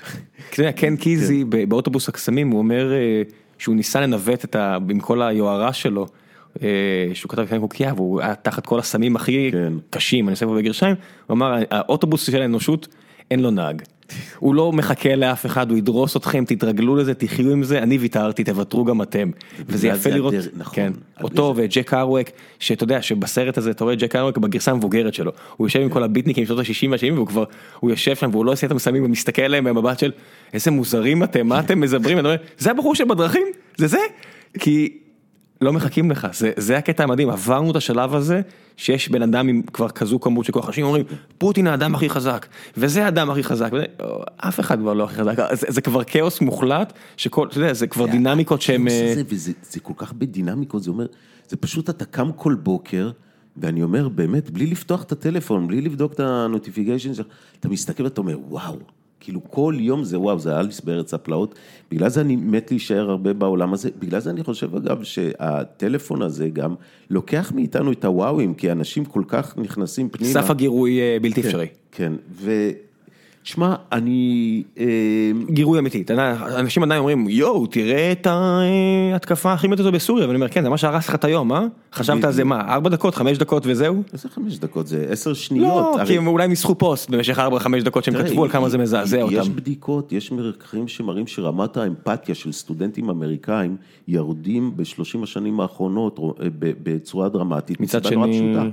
לא, אני אגיד לך למה, כי לפני, באמת, שאתה היית ילד, אז אם היית רואה איש בלי רגל, או שמעת שמישהו מת מסרטן, זה לא היה לך עשרה כאלה בשעה, ומה שאתה פשוט, האיש הזה נשאר אצלך. תפס. לך את התודעה. תפס לך את התודעה להמון זמן. עכשיו, היום, כשעוד איזה מישהי אה, מעלה פוסט שהיא מתעדת את הבת שלה חס וחלילה שעושה משהו, אז אתה עושה לייק ומהר יש לך עוד אחד כזה ועוד אחד כזה ועוד אחד כזה. אני עדיין, מוצא את עצמי אבל מתרגש מסיפורים אישיים, ממש אבל. אתה יודע, אוקיי, מה זה ממש? שאלה מה זה ממש. מה, זה ממש וגם... עד לרמה שמזיל דמעה, אבל חמש דקות אחרי זה אני בסדר. בדיוק, והשאלה היא שהם נורא, אם היה אפשר לעשות איזשהו מחקר מקביל, ולראות אם היינו לוקחים את ראם, כמו שאתה היום, בגיל הזה, לפני 30 שנה, כמה זמן זה היה נשאר, ומודדים את אורך הזמן שזה היה נשאר איתך. כן, אבל הראם הזה והראם ההוא זה זה אנשים שונים לגמרי. כן. אנחנו, אתה יודע, השק, המיטווגן הזה שאנחנו מתנועעים בו, הוא סך הכל פוטנציאל. כן. ויש כל כך הרבה דברים שקורים לך בדרך, שכל אחד מהם מאוד, לי אישית, הדברים, אנשים שהשפיעו עליהם הם אינדיספנסיבול, כי זה מי שאני, אחרת הייתי כבר מישהו אחר. יודע, בגישה הבודהיסטית הזאת של, עזוב, עזוב אותי אישית, אני אישית עוד עשר שנים אהיה מישהו אחר, נכון. בוודאות. כן. אין מה לעשות. זה לא, אגב, גם מבחינת חומרי הגלם של הגוף שלך, אתה יודע. בטח, כל התאים משתנים, בטח. הכל משתנה כל שבע שנים. עזוב את זה, אם מישהו עכשיו... אגב, גם ההבנה המדעית הזאת יוצרת בעיה משפטית, כי אם אני רימיתי מישהו לפני עשר שנים ומכרתי לו דירה עם איזה נזק, והוא בא ותובע אותי עכשיו, אני אומר לו, היי חמודי, זה לא הייתי אני. אבל יש חוק התיישנות גם על זה, כן. אבל זה חלק מהסיבות שיש חוק התיישנות, כי מה שמוגדר היום כאונס, ברור לנו שלפני 30, אתה יודע, אריק איינשטיין, כל האנשים, כל החברים שלו, בבירור, אתה יודע, זה כמו, תמיד אני אומר, עוד משהו שאני מקשקש עליו סליחה. אריק אריצ'ין, אני לא חושב שעשו. לא, הוא חבריו, כן. חבריו, חבריו, אמרתי, אריק איינשטיין וחבורתו. כן. אז אותו היו מאשימים על זה שאיך הוא ראה את זה ולא הגיב, בסדר? אז אני- אז אני אומר, מהבחינה הזו, אה, אף הורה, כל הורה היה מאבד את- כל הילדים שלו ב-100% מהמקרים לפני 100 שנה, אם הם היו חיים היום, ועובד סוציאלי היה מגיע, סוציאלי היה מגיע לבית שלהם, בסדר? זה, כן, אני חושב נכון. שכולם יסכימו לגבי זה. ו... סדרה קומית, שהוא מתלונן המנהל שאסור להרביץ לילדים כבר עם מחבט, והוא סיפר שכשהוא היה עושה את זה, כשהיה מותר, היה לו פעם טניס אלבו. כן, מ- ש- שמרוב שהוא היה מרביץ כבר, כואב לו התנועה. בדיוק. אבל אתה יודע, אני, אומר, אבל יש הרבה מאוד דברים, ואחד ההיסטוריונים, אני עושה פה בגרשיים, כי הוא תמיד אומר, אני לא היסטוריון, יש לו בחור בשם דן קרלין, שיש לו פודקאסט בשם ארט, דן קרלין, ויש לו פודקאסט בשם הארדקור היסטורי. הוא לוקח איזשהו משהו, קורא עליו המון המון המון, ואז במשך ארבע וחצי שעות, כמות זמן אסטרונומית, הוא מפרק את זה לגורמים, ואחד הפרקים הוא הקדיש למעמד הילד. ומה שקורה עם מעמד הילד במאה השנה האחרונות, זה מדהים. זה מדהים. מצד שני, אנשים מזלזלים בזה, אומרים, הסיכוי להיטלר, הסיכוי להרבה מאוד דברים, יהיה עוד משוגעים פה ושם, אבל הסיכוי לפסיכוזה כל כך קיצונית יורד, כי אתה אומר, אתה מוריד כל כך הרבה, עצם העובדה שאנחנו לוקחים כמובן מאליו היום, שאין הורה שיביא כאפה לילד שלו.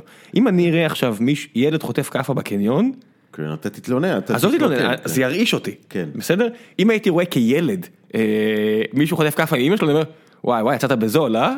תקשיב, אני גדלתי במקום שכן, לא יודע, לא, אני לא מכיר אנשים שלא חטפו כאפות, כן, לא נכון. לא יעזור.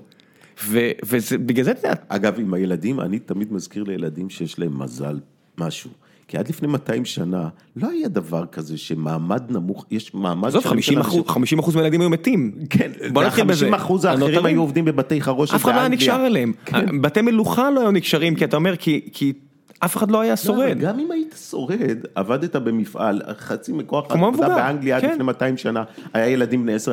עכשיו לא גם, תחשוב, כל האפליקציה הזאת, שההורים היום, אה, 90% מהזמן שלהם רק חושבים, לא משנה מה הם עושים, איך הילד יהיה מאושר, איך לדאוג לרווחתו, ואין לו שום חובות, יש לו רק זכויות, מעמד שלם של אנשים נמוכים שיש להם בגדים משלהם, אפס חובות, רק זכויות, יכולים לשחק עד גיל שמונה, היום עד שהילד יוצא מהרי מחבילת הסלולר המשפחתי זה 30 שנה אפילו, כלומר עד שהוא מגיע לעצמאות מוחלטת.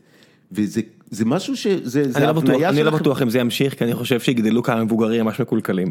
אני חושב כן. ש- אני חושב שכבר עכשיו אה, אנשים כמוני מסתכלים על זה בעין לא הכי, שאתה יודע, שהם עכשיו חושבים איך- איך לגדל את הילדים שלהם, אני אומר זה זה משהו שעובר לאנשים בראש. זה מצחיק, כי אני מוצא את עצמי אה, חושב, אני גם קורא הרבה אנשים שאני לא אה, מסכים עמם, בסדר? אז זה בדיוק מה שאמרתי, אני קורא רק אנשים לא מסכים חשוב איתם, לי, אתה צודק. ואני חושב שאפילו סיפרתי על זה בכמה פרקים אחרונים, שקראתי את הספר על משפחת קוך, המשפחה הכי עשירה בארצות הברית, The קוך בראדרס, אה, כן, כן. הם, הם התומכים של הליברטריאנים, הם הימין שהשמאל הליברלי אוהב לצייר להם קרניים, ותמיד כשאתה קורא את הספר אתה אומר אוקיי קרניים אין פה, פשוט אנשים שחושבים אחרת מאוד ממני, שאני מבין מאיפה הם מגיעים, ומאיפה, ומה שהכי מעניין זה שמדברים על הילדות שלהם, שאבא שלהם שהיה מיליונר, אמר אם הם רוצים, אם הם רוצה, אם הם רוצים לגדול כמו שצריך, הוא שלח אותם לעבוד כמו שאף ילד באזור שלהם לא עבד. והם כל, אתה יודע, במשך 80 שנה רק אומרים כמה זה השפיע עליהם. ויש תשמע, ערך אני- עצום לדבר אני הזה. נפגש, אני עשיתי גם סדרה עם יורם יובל, אפרופו על משפחות. כן. ו... אה, איך זה נקרא? זה אה, ביוטיוב גם? זה שישה, אפשר לראות את זה במאקו, אה, זה שישה שיעורים למשפחה מאושרת, משהו כזה. נכון. ואחד הדברים שבאמת אני רואה שם עם הפסיכוזת ההורות, אין לי דרך אחרת להגדיר את זה בעידן הזה.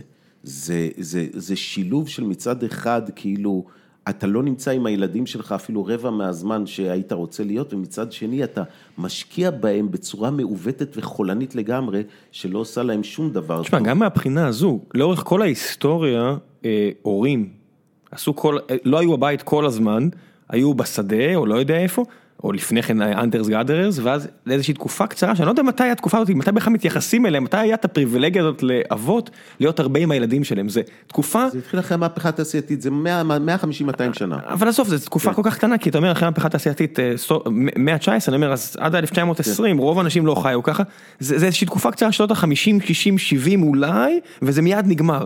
אתה יודע, יש פה איזושהי ערגה עצומה לתקופה כמעט לא קיימת בהיסטוריה האנושית, שלאבא או לאימא היה המון זמן לילדים. ואנחנו מדברים על זה כאילו זה האידיאל וזה הטבע, זה שאיפה. זה שאיפה כמו כל הערכים המוסריים שהתחלתי איתם מקודם, הפער בין איך שאנחנו רוצים שהחיים שלנו יהיו, בין הסופר כן, אגו אני- שלנו אני אגיד לך מה ההבדל. פשוט, אה, רוב האנשים לא ינועו אבל הם לא לשחק מתארים את בגן זה, ילדים. ב- במגרש משחקים זה- זה לא מקום למבוגר. זה לא הנאה, זה יכול להיות הנאה, אושר, לא. וזה- זה יכול להסב לך אושר, שאתה אומר, דקה לראות את הילד שלך מחייך, אבל אין שום סיבה בעולם שאדם מבוגר לא, ייהנה גם מזה. הזיכרון שיכול ללוות אותך אחרי איזה שנים, שתיזכר, ראיתי אותו מחייך כן, וכאילו, אבל אוקיי, אז זה פעם אחת, אבל לא לעשות את זה על בסיס יומי, לא שאתה. מבלה לא, יש כאלה. שכן, יש כאלה שנהנים מזה. אמ, זה אוקיי, זה יכול אנשים שהייתי רוצה כן. שיהיו גננים, או גננות. בדיוק, כן, בסדר, כן. יש אנשים שמאוד נהנים לבלות עם ילדים נורא קטנים, עכשיו, פעם ראיתי מישהי שהיא כתבה... שהם לא שלהם, על- והם לא פדופילים. מישהי כתבה פעם על מוזיאון הילדים החדש בניו יורק, זה מקום נהדר לילדים, באמת נורא, רק חבל שאין שם בר. וזה בדיוק העניין, אתה מבין? גם מוזיאון ילדים הכי יפה בעולם, לאיש מבוגר, בן אדם מבוגר, לא, אין לו את היכולת ליהנות. לא, מ- זה משעמם נורא, כן. זה משעמם נורא. זה משעמם נורא. זה משעמם נורא, אז- זה- יש לנו באמת איזה מין אידאה כזאת מצד אחד. תראה, אחת הסיבות שאנחנו מגדלים פה את הדור הכי מדוכא בתולדות המין האנושי גם, אין דור... לא פה, אתה- בעולם המערבי. בעולם המערבי. בעולם המערבי. אתה חוקר אושר, אתה יודע שזה מגפה איומה מג- ונוראית. זה, זה, תשמע, זה, אה, ארגון הבריאות העולמי פרסם לפני כמה חודשים תחזית שדיכאון הולך להיות המחלה השכיחה בעולם זה המערבי. והשמנה. כן, בעשור הקרוב, בדיוק. שני דברים שאנחנו. ממש סלף אינדוסט. בדיוק, כביכול. ולפעמים גם קשורים אחד בשני. בטח. אנחנו אוכלים וצורכים, כי אומרים לנו שזה מה שיעשה אותנו מאושרים. עזוב את זה, אתה אוכל דברים שמשפיעים לך על התודעה. בדיוק. אי אפשר להתעלם מהעובדה הזאת, אתה אוכל דברים שמשפיעים עליך על האוכל שלנו התודעה. היום זה סם לכל דבר. זה, זה עם אינגרידיה, עם מרכיבים של סמים, וסוכר זה סם. ועטוף בשיווק שהוא אה, מניפולטיבי. מסמם לנו את המוח לגמרי, כן. לגמרי. ואז אחת הסיבות זה שבאמת יש הפער, אתה יודע, העושר זה באריתמטיקה של החיים מאוד פשוט, זה הפער בין הציפיות למימוש שלהם. ואף פעם לא היה לנו כל כך הרבה ציפיות מהחיים כמו שיש לנו עכשיו. כן. אנחנו גם ציפיות מבחינה חומרית וגם ציפיות מבחינה ערכית, מוסרית, יש לנו אידיאלים, אידאות, שהילד שלי הכי וזה רק הולך, אתה יודע, כן. אתה- דיברנו על על, אה, על ה-politically correct movement לפני שהתחלנו להקליט, אני אומר, אתה רואה את אותם סטודנטים אמריקאים היום, שיצרחו על מישהו, או התחילו לבכות, היו בהיסטריה, כי מישהו חשב אחרת מהם, או באיזה זכות אתה micro-aggression me, או דברים כאלה, ואתה אומר, מה? מה אמרת זה עכשיו? ממוצא במשפט שראיתי פעם באיזה שלט באנגליה, How dare you not to be me. כן, באיזה, ואיך אתה כן, מעז? כן, איך אתה מעז לא להיות כמוני? אתה יודע, אני לא נעים לי להגיד, אני בן אדם נורא אגוצנטרי, נורא אגואיסט, ולא אכפת לי מה אנשים אחרים עושים. נורא לא מעניין אותי הערכים שאתה חי לפיהם, האוכל שאתה אוכל. ואחת הבעיות, עוד הבעיות של העולם שלנו, זה באמת שכל האנשים רוצים שבני אדם יהיו בצלמם ובדמותם. זה שורש כל המלחמות בעולם. שלי יש את האלוהים הנכון, ואו שאתה תסגוד לו, ותפסיק עם האלוהים שלך, אנחנו רצים, הרי אני תמיד מדמיין את העולם. או תפיסה כלכלית, עזוב אלוהים. נכון, בדיוק. מה זה המלחמה הקרה אם לא כביכול המלחמה על תפיסה כלכלית שונה? זה רעיונות, אידיאולוגיות, דתות, רבים למי יש אלוהים יותר גדול, למי יש רעיון, למי יש את המוסר הנכון. נכנסת פעם לריב של בין ליברטריאנים לקומוניסטים באינטרנט? זה- תקשיב, זה- זה פרוטסטנטים קתולים. כן. אין... אה, זה, מטורף לגמרי, ואני תמיד נדהם, אני בכלל תמיד כשאני רואה אנשים רבים, אני נדהם. אם אתה תשים לב, 90% מהוויכוחים בעולם זה כמו בין שני אנשים שאחד אוהב בננה, השני לא אוהב בננה, והם רבים אם בננה זה טעים או לא. זה תכלית, רוב הוויכוחים בעולם, בטח, על אותו עיקרון. מבחינה מספרית, הרוב... רוב הריבים בעולם המערבי זה ברצלונה וריאל מדריד.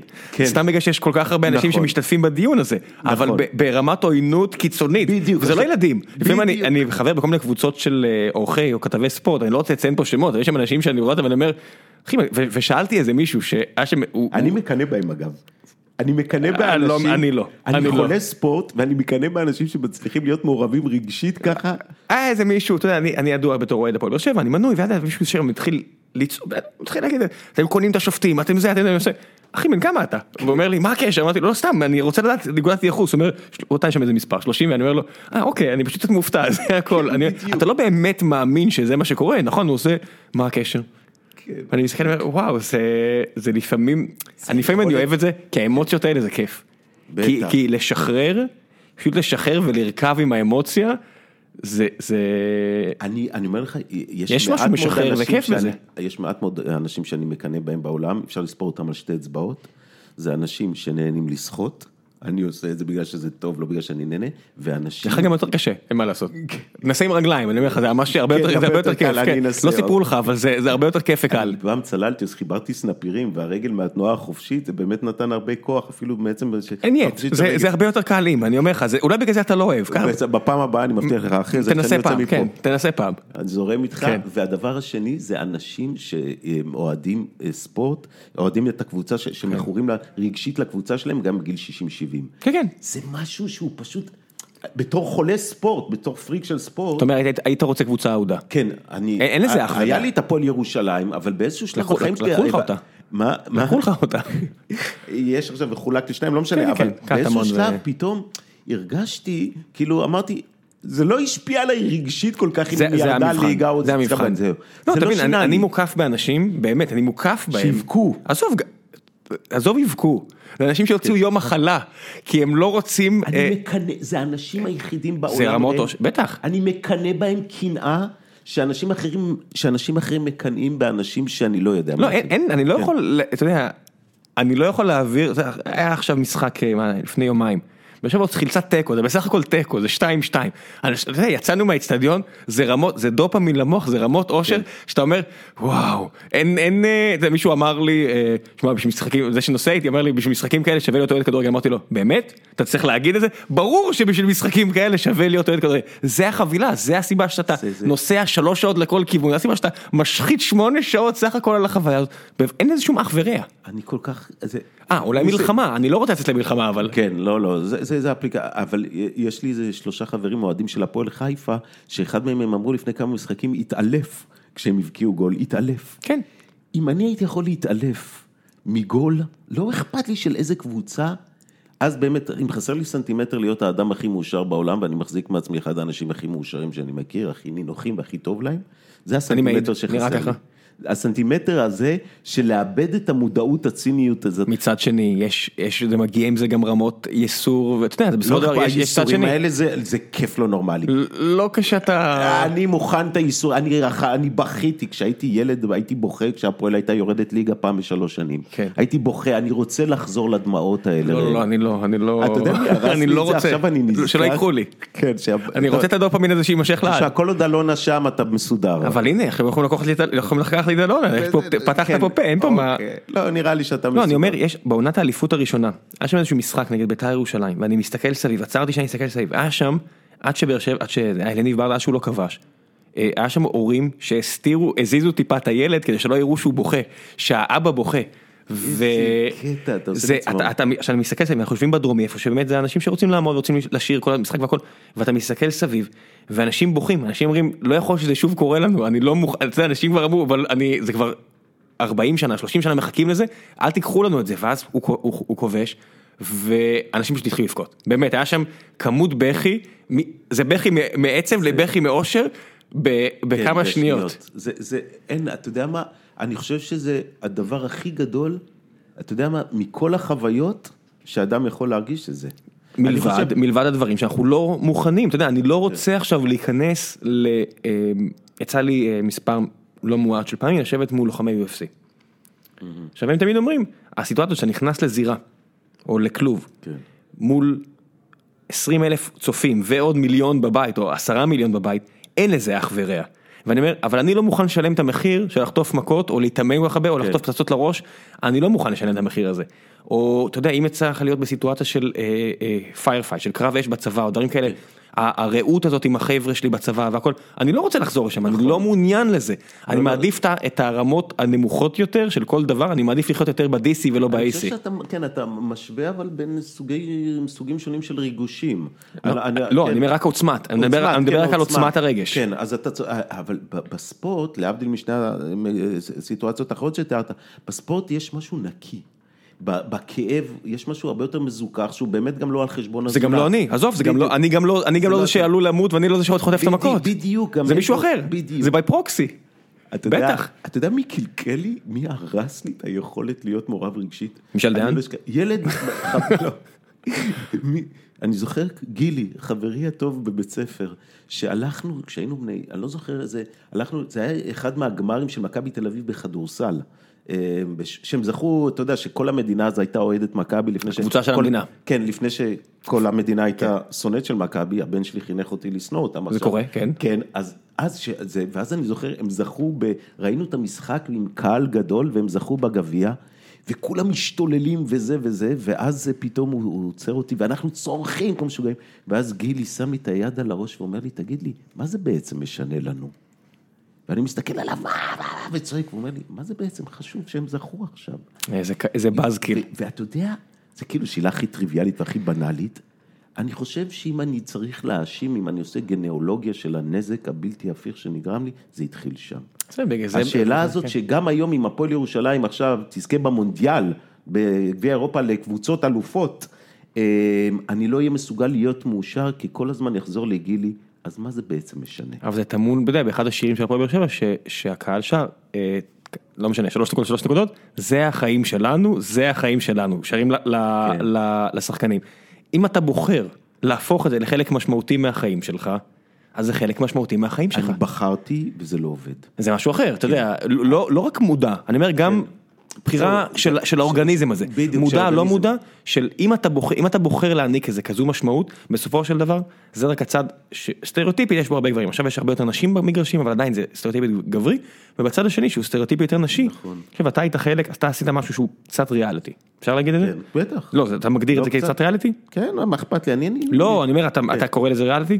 לתוכניות? אה, קודם כל אני לא קורא להם, אבל אני יודע שקוראים להם דוקו ריאליטי. כן, כי רשמית זה לא היה ריאליטי, זה היה כן. תחת אה, סוג העילית, או לא יודע מה הרשתות היו צריכים, צריכות להוציא, אני אומר, אבל יש ריאליטי שהוא ממש ריאליטי. כן. האח הגדול וכל הדברים האלה, החיבור הרגשי, ש... והייתה לי איזה מישהי בחיים שהייתה באחת כן. התוכניות האלה, אז ראיתי את זה, אה, ראיתי את האנשים, לא עכשיו, וראיתי אה, גם מיכל שפירא שהייתה אה, זוגתו של שותף שלי לשעבר, אז ראיתי. של אורי? לא, של תמיר, אחרי אה, אורי. אוקיי. ו...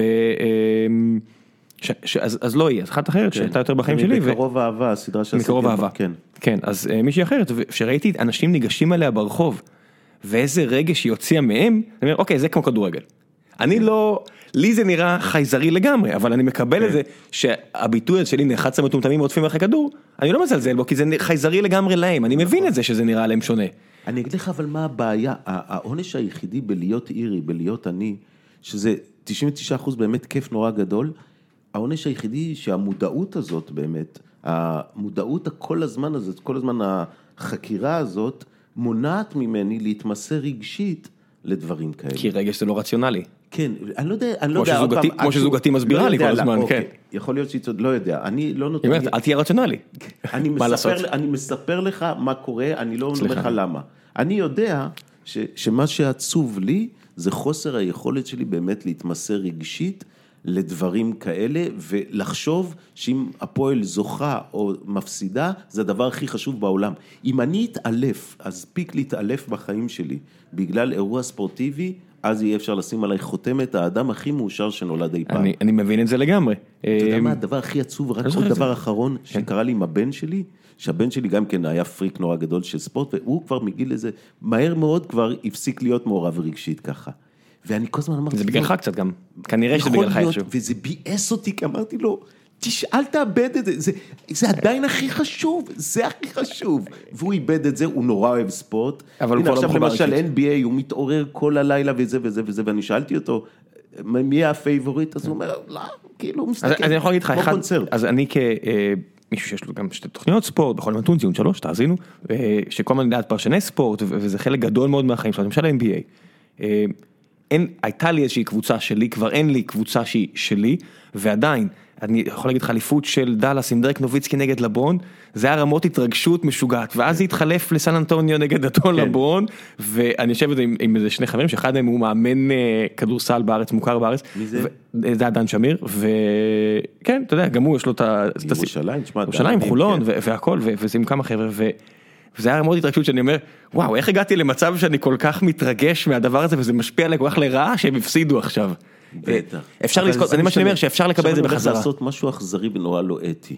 אתה יכול להרוס לי את זה? לא, בגלל שאנחנו עכשיו בשידור, אתה תבטיח לי שתזמין אותי לצפות איתכם יום אחד. אני מבטיח. בשידור. אני מבטיח. זהו, זה אנחנו נעשה- אוקיי. אנחנו נעשה את זה. כן, אנחנו נעשה אוקיי. את זה. לא, כי אני אה, מת, אני אגיד לך למה. אמ, אחת הפנטזיות שלי זה באמת לראות משחק כדורסל. עם מישהו עם- מבין? עם- עם- עם איזה מאמן כמו דן, לא, שדן הוא- בכלל הוא הציג לו. אני הוא- רוצה... הוא- הוא כמה רמות מעל... אה, זהו, אני נורא רוצה ממש לרדת, ב- אני אני, אני לא, מבטיח אני, לא לחפור הוא- יותר אני, מדי, אני מצטער אם אה, עכשיו הוא מאזין, שיזכיר, כי כן. אני, יש, יש, חש... יש סבירות גבוהה שהוא מאזין. עכשיו, עכשיו הוא כועס עליי שאני מספר דברים כאלה, אבל כשאתה רואה מישהו כזה, אז אה, זה, אתה יודע, אם משחקים עם סן אנטוניו, זה אומר, אה, קלאסי, זה הטור המאסינג הקלאסי, כי ואז הוא מספר סיפור, ואני כזה יושב בשקט ואני אומר, אפשר עוד?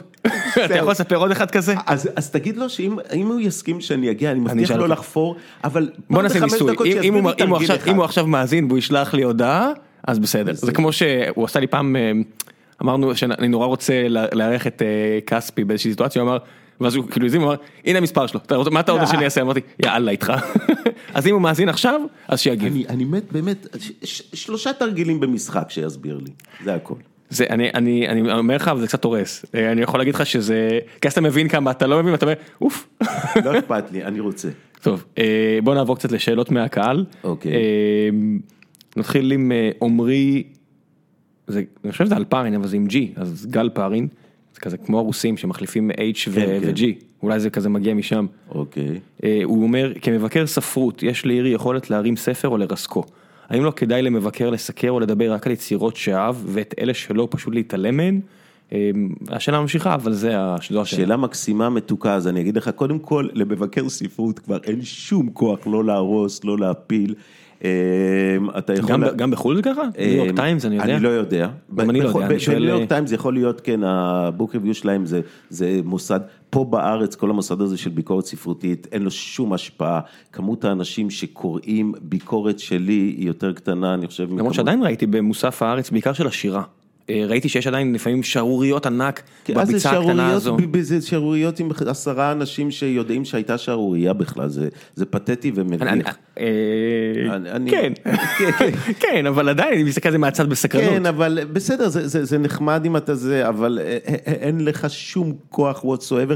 אולי פעם, לפני 20 שנה שאני התחלתי עם זה, יש לי איזה אנקדוטה שפעם כן הצלחתי, אתה יודע מה, בשנייה אחת, אני, היה לי איזה פינת ספרים בטלוויזיה, ולכבוד שבוע הספר, דיברתי על כל הספרים הלהיטים שיהיו, ואז סיימתי את הפינה הזאת במשפט אחד ואמרתי, יצא תרגום חדש של תומאס מן, וחבל שאני לא מדבר עליו ואף אחד לא ידבר עליו, זה המוצרט של הספרות, אבל הוא כבר לא מעניין אף אחד. סיפרה לי היחצנית שיומיים אחרי זה הגיעו לדוכנים של זמורה ביטן המונים של אנשים ואמרו, אמרו משהו על מוצרט של ספרות, אפשר לקנות אותו, והעיפו מהדורה.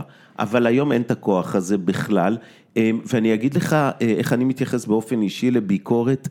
הדעה שלי, העניין שלי בספר כזה או אחר, זה הדבר הכי פחות מעיד על הספר הזה בעולם. זה בעיקר מהצד שלך. זה חוויה פנימית שלי, כמו כל אינטראקציה שיש לנו עם כל אדם או כל ספר או כל זה. מאוד נהנה, אבל אתה יודע, ביקורות ספרות הרבה פעמים זה תירוץ טוב לאנשים בשביל לכתוב מאמרים מעניינים. בדיוק. ואני קורא, אני קורא את מוסף הספרות של הארץ, הרבה פעמים אני לא אקרא את הספרים האלה, אבל זה המוסף שאני יותר נהנה לקרוא אותו בסוף שבוע, כי זה הרבה פשוט מאמרים מעניינים. נכון לגמרי, וגם הרבה פעמים, אתה יודע, מישהי פעם אמרה לי בצדק, שאני כותב תמיד את אותה ביקורת, רק מחליף את שם הספר. כי זה תמיד אני, עם ה-point of view שלי, יורם מלצר המתרגם, פעם כתבתי על איזה ספר שהוא, שהוא תרגם.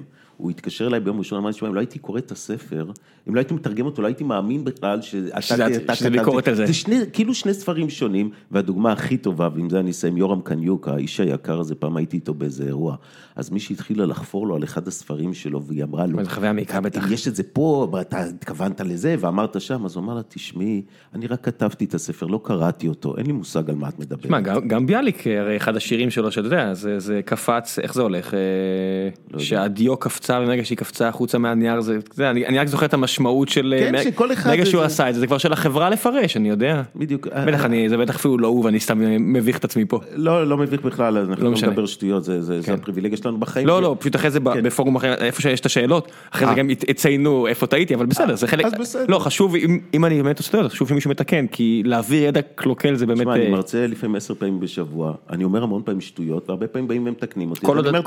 לא, כל עוד אתה אומר טעיתי ואתה מתקן בפעם הבאה, הכל מעולה. אני, אני, מבקש מאנשים שיגידו לי כל פעם שאני טועה כדי ללמוד מזה, זה לא מביך אותי. נכון, לא, יש אנשים שפשוט מסרבים להודות בטעות, זה משהו, זה בעייתי לא, מאוד, לא, אני לא. אני מאוד אוהב שמתקנים אותי ואז יש לי אפשרות, אה, לדעת, אני רק טועה.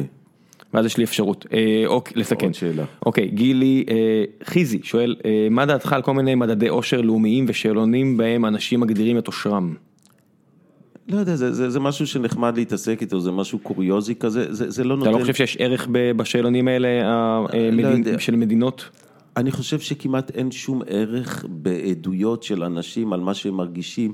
אני חושב שזה כל כך, זה הקונטקסט ותלוי זמן ומקום והיכולת שלנו באמת ללמוד משהו אמיתי מכל מיני שאלונים כאלה. אני לא יודע, זה משהו שמעסיק המון אנשים, זה מפרנס המון אנשים, זה מייצר המון עניין, הנה אנחנו מדברים על זה. אח שלי הוא כלכלן שמתעסק בעושר. כן, כלכלה התנהגותית זה אחד הטרנדים הכי חזקים, דניאל בזכות. קלמן שלנו. כן, זה- זה הרבה בזכותו וסברסקי. נכון, כן, אז אה, אה, להגיד לך שבאמת מישהו פה פיצח את המנגנונים שמפעילים אותנו, לא יודע, זה מעסיק אותנו וזה מעניין להתעסק עם זה, אז יאללה. אז הנה, אה, בועז כהן שואל, האם לדעתך המרדף אחרי העושר המודרני הוא לא פיקטיבי מיותר, אז אה, נו, אה, אני חושב שאוסר זה כמו אורגזמה, אתה יודע, כמה שאתה יותר מחפש את זה, זה יותר יתרחק. וזה עניין להרצאה שלמה וזה, אבל אני חושב שאחת הטרגדיות של העידן שלנו, שהאושר הפך להיות האובססיה שלנו. בחוקה האמריקאית אומרים לנו שיש לנו שלוש זכויות יסוד, חירות, חיים ו-to pursue the happiness, לרדוף אחרי אושר, והם נתנו את שריקת הפתיחה באמת למרוץ האובססיבי אחרי אושר בעידן שלנו. אמ, אתה רואה את זה מכמות הספרים, הרצאות בטד, אה, סדרות טלוויזיה שמפוקפקות שגם אני עשיתי. אמ, אני באמת, אה, זה נראה לי קצת מיותר. שותף שלי פה דואג לנו, הדליק לנו אור, לא שמנו לב אפילו שישבנו בחושך. אה, אוקיי. שני- שני- שני ממורמרים מדברים פילוסופיה בחושך, אתה מבין איזה איזה כמו תוכן? שני משוגעים. כן. כן. אמ, בוא נראה משהו, שאלה, אה, מיכה פורטוגלי שואל, אה, פורטוגלי, האם אתה יכול להמליץ על תוכנית שניתן ללמד בבתי ספר יסודיים? זה כאילו הם מאזינים בלייב ושומעים אותך, כי התחלת להגיד על פילוסופיה ל... וואי, זו שאלה שאני באמת רוצה לענות עליה. Go for it. לימור לבנת, אה, הייתה שרת החינוך זה, התקשרו אליי ממשרד החינוך, אתה יודע, תמיד יש שר חדש, ושואלים כאילו אה, כל מיני אנשים, ואני התעסקתי קצת בחינוך, מה דעתם, אתה יודע, להמליץ על איזה רעיונות חדשים. ואני אמרתי שאחת הטרגדיות של העידן שלנו זה באמת... זה באיזה- באיזה אופן התקשרו לך בתור מה? התקשר, לא יודע, התקשרו אליי ממשרד החינוך מישהו ואמר לי שהיא רוצה לעשות איזה קונסוליום, לא זוכר מה זה היה. אה, זה נחמד שמעריכים אנשי רוח. כן, כן, אבל זה תמיד, זה כל אחד כזה בהתחלה, אתה יודע, זה עושים משהו זה ואחרי סתם, אבל לא עושים התלהבות. ראשונית ולא כלום? כן, בדיוק, שכל שר חדש נכנס לזה, נדמה לי שזה היה, אני אפילו לא זוכר, לא רוצה לתפוס. מישהו התקשר ושאל אותי מה דעתי, אם אני רוצה לבוא להשתתף. אמרתי, אין לי כוח ואין לי זמן, כי אני יודע שלא יעשו עם זה כלום, שזה עוד איזה שיחה שלא יצא ממנה. אבל אם יש משהו, שאם יש פה איזה מישהו שמהמאזינים שלנו שהולך להיות שר חינוך עתידי, אז באמת, מה שאמרתי, פילוסופיה, כמו שהיה באקדמיה של אפלטון, כמו שהיה. כדי, לפני שמלמדים אותנו באמת להבדיל בין אפליקציות, או מה ההר הכי גבוה בעולם, או איך, בנוי, איך בנויה כליה ומה זה אה, מטמורפוזה, ללמד אותנו מה אפשר לדעת ומה אי אפשר לדעת. ללמד אותנו את המגבלות של התודעה שלנו ולעשות את זה באמצעים כל כך פשוטים, כל כך קלים, כל כך אינטואיטיביים, שכל ילד מבין אותם בשנייה הרבה יותר מהר בתור אחד שמלמד פילוסופיה מאשר אנשים מבוגרים. להתחיל... הוכחות טובות הן מאוד יפות בדרך כלל. כן, לא, בדיוק. בפילוסופיה, במתמטיקה, בפיזיקה, לא פיזיקה אין הוכחות, אבל... קראתי ספר של רון אהרוני על מתמטיקה, אז הוא סיפר פעם שאיזה ילד, שהוא לימד את חוק החילוף, איזה ילד אמר לו כזה, עם מבט מזוגג בעיניים, זה יפה. ונכון, זה יפה. זה פוטנציאל המתמטיקאי, אתה יודע, כן. מי שרואה בזה יופי. נכון, אז אה, כנראה שהילד הזה יהיה מתמטיקאי, כן. אבל אני אומר שבאמת, אני, אני ראיתי את זה. ללמד פילוסופיה, ללמד את, לפני שאתה בונה, תדע מה כלי העבודה שלך יכולים לעשות. וכלי העבודה שלך זה החושים שלך והתודעה שלך. וזה שאתה מתחיל את החיים ישר במרוץ העכברים הזה של אה, מי ידע יותר טוב לפתור משוואות במתמטיקה, זה לא יעשה אנשים מאושרים יותר, גם לא מוכשרים יותר. אלא אם כן זה באמת מה שמסב להם אושר, אבל זה מיעוט בטל בשישים אני, של אני, ה... אני חושב ש... אני, אני אגיד את זה ככה בסיכום. בן אדם שלמד, ועוד פעם אני נתפס למשל המערה כאיזה מטאפורה, אבל זה לא סתם. בן אדם שלמד את משל המערה בכיתה א', יהיה פיזיקאי טוב יותר, נגן גיטרה טוב יותר, הייטקיסט טוב יותר, בן אדם מוסרי שיריב פחות עם החברים שלו, פחות יהיה בטוח שמה שהוא יודע זה הכי נכון. הוא יהיה, שיהיה לך ספק, הזה... שיהיה לכם ספק מה שנקרא, כן, תפתחו אני- ספק. אני חושב שהעולם הזה היה מקום הרבה יותר נעים לחיות בו, אם כל האנשים היו לומדים את משל המערה בכיתה א'. זה מצחיק, כי מתן רבין שואל, אה, או רובין, סליחה, מתן רובין, שואל, האם בגדול אנחנו לא מתעסקים באותן שאלות יסוד לא פתורות שהניחו אפלטון ואריסטו, אפ- אפיסטימולוגיה ואונתולוגיה? לגמרי, יקירי. אתה מבין, אנשים פה כאילו מאזינים לך, והאם יש סיכוי שנגיע לשלב שהמדע יענה על חלק מהשאלות האלו? אה, אני קטונתי, תראה, אז קודם כל לגבי מה שאמרת על אפלטון, כל הפילוסופים אומרים שכל מה שנכתב בפילוסופיה אחרי אפלטון זה הערות שלהם לאפלטון. אצל אפלטון באמת, הפילוסופיה בכלל זה פח זבל של כל השאלות שאין להם תשובה. שאלות שמצאנו להם תשובות, הם כבר יצאו מקורת גגה של הפילוסופיה והפכו למדע בפני עצמו. אז אתה צודק לגמרי שכל השאלות האלה נשארו אותו דבר, נשארו פתוחות עד עצם היום הזה, זה מה שעושה אותן מעניינות בעיניי. האם המדע יפתור אותם? אני אגיד לך שני דברים על זה. למדע קודם כל יש הרבה ניסיון ורפיוטיישן בלפתור בעיות שלא העלינו על דעתנו שהוא יפתור. אבל כנראה, כמו שאמר לייבוביץ שציטטנו מקודם, יש בעיות שלנצח יישארו כך. אני מת מפחד אבל מתן, שיום אחד נפתור את כל השאלות. אני חושב שנמות משעמום. אני חושב שאני ואתה כבר נתבגר עד אז, לצערנו. לא, כלומר, הפודקאסט הזה שאנחנו עושים פה עכשיו, כולו מבוסס על דברים שלא יודעים. אם היינו יודעים הכל, לי ולראם לא היה שום טעם. היינו רוצים לדבר על משהו אחר, אפשר לדבר על ספורט תמיד, זה היופי בספורט, הוא לא תלוי בדבר. אה, אלון, וגם אתה יודע, זה יכול להיות משהו כבר שהוכרע, אה, אפשר עדיין להתווכח עליו. אה, אלון רזניק שואל, האם לדעתך אקזיסטנציאליזם באמת יכול להפוך לדרך חיים המאפשרת קבלה של המציאות, ואיך זה לא נגרר לאפתיות וויתור על חלומות? נהדר. אקזיסטנציאליזם, אה, זה... למי שלא מכיר, אה, כן, זו תנועה פילוסופית שהתחילה עם קירקגור, לא משנה, בעיקר במאה ה-20, אבל היא אומרת לנו בפשוט, מנסקת בקיום האנושי, שלקיום האנושי אין משמעות, אין תכלית, אנחנו באים לכאן סתם והולכים מכאן סתם. בניגוד בלי- לניאליזם וכל מיני בדיוק, כאלה. ובג- בניגוד לתורות דתיות, תורות מוסר, שטוענות שלחיי אנוש יש תכלית. אומרים, אתה נולד ומת בלי לדעת למה, וגם בלי לדעת מה עושים בין שתי נקודות הזמן האלה. עכשיו, הרבה פעמים אנשים באמת אומרים, אה, אז נורא עצוב, מה, על חיים שלי אין משמעות ואין תכלית. ואני אגיד לך דבר אחד שזה זה סובייקטיבי, אבל אה, אני חושב שזה גם נכון אובייקטיבית. ברגע שאתה חושב שלחיים שלך יש משמעות או תכלית, אתה בעצם נידון לחפש אותה כל הזמן, ומכיוון שאין להם, אתה גם לא תמצא, ותמות באיזושהי תחושה שלא חיית את החיים הנכונים. ברגע שאתה מבין שאין מתכון לחיי אנוש, אין להם תכלית, אין להם משמעות, זה אומר שגם אם תבלה את חייך כעגבנייה על כורסה, ורק תגרד באוזן ימין, רק באוזן ימין כל החיים, זה חיים נכונים וטובים בדיוק אם תמצא כמו זה שמוצא תרופה לסרטן או שמגיע לירח. כל עוד אתה בחרת לשבת על הכורסה ולגרד באוזן בצורה ימין. מודעת. בצורה מודעת. אם אתה בחרת את זה, אז זה המשמעות של החיים שלך וזה בסדר, ובגלל זה כשאנשים חושבים שברגע שאומרים להם שאין לחיים משמעות, זה מוציא מהם את הטעם, זה בדיוק ההפך. ניטשה אמר, אז זה תרקוד על פי תהום. תסתכל לחיים בלבן בעיניים, תראה שאין כלום, ותצחק, תהיה מאושר. זה יופי, אתה יכול לעשות עכשיו מה כן, שאתה אני לא רוצה. יודע, אני מסתכל על ניטשה ורואה איך סיים- הוא סיים את חייו, אז אין מה לעשות בסופו של דבר, אה, בסדר, יש כל מיני ורסיות, לא ברור איך הוא סיים את חייו. אני, אני זה לא נראה לי בצורה מאושרת, לא יודע. כן, אמ, אני לא יודע, אבל אם זה, הבעיה שלו הייתה באמת שלחיים אין משמעות. מצד שני, אתה יודע, היה שם מפעל שלם של אנשים שניסו לעוות את דבריו, מאחותו ולחבריה. האליזבת הזאת, וגם הוא התחרפן, היה לו סיפיליס כנראה, כן. שפגע לו במוח באיזשהו אופן, היה שם בעיה אורגנית. אבל אני חושב שבאמת, אחת הדרכים להגיע לאושר, זה להשתחרר מהמחשבה שלחיים שלך יש משמעות. כן. כי גם אם המשמעות שלך זה להציל חתולי רחוב, תמיד יישאר אחד שלא תצליח להציל אותו, ואז תגיד, פספסתי. וכשאתה מבין שאין משמעות, אתה קם כל בוקר והכל בסדר, הכל בסדר, אין תוכנית, זהו. אה, יומירה ניסן, אה, שהוא הכוח הפועל, אחד הכוחות המרכזיים הפועלים מאחורי דף שנקרא מדע גדול בקטנה, אתה לא צרכן פייסבוק אז אני אספר לך עליו, mm-hmm. זו קבוצה שעבדנו איתה לא מעט, יש שם מאה ומשהו אלף קוראים קבועים, ומנגישים מדע להמונים, זה כולם חבר'ה PhDs כאלה, או, כן. והוא אומר, יש, יש את הקבוצה שלנו ויש את אה, היסטוריה גדולה בקטנה שגם אותם אירחנו שהם מנסים להנגיש היסטוריה להמונים. והוא אומר, איפה הפילוסופים שירדו מגדל השן ויעשו את זה? הוא אומר, לא נראה לי שצריך גילוי נאות, אז אני בכל זאת הבאתי אותו.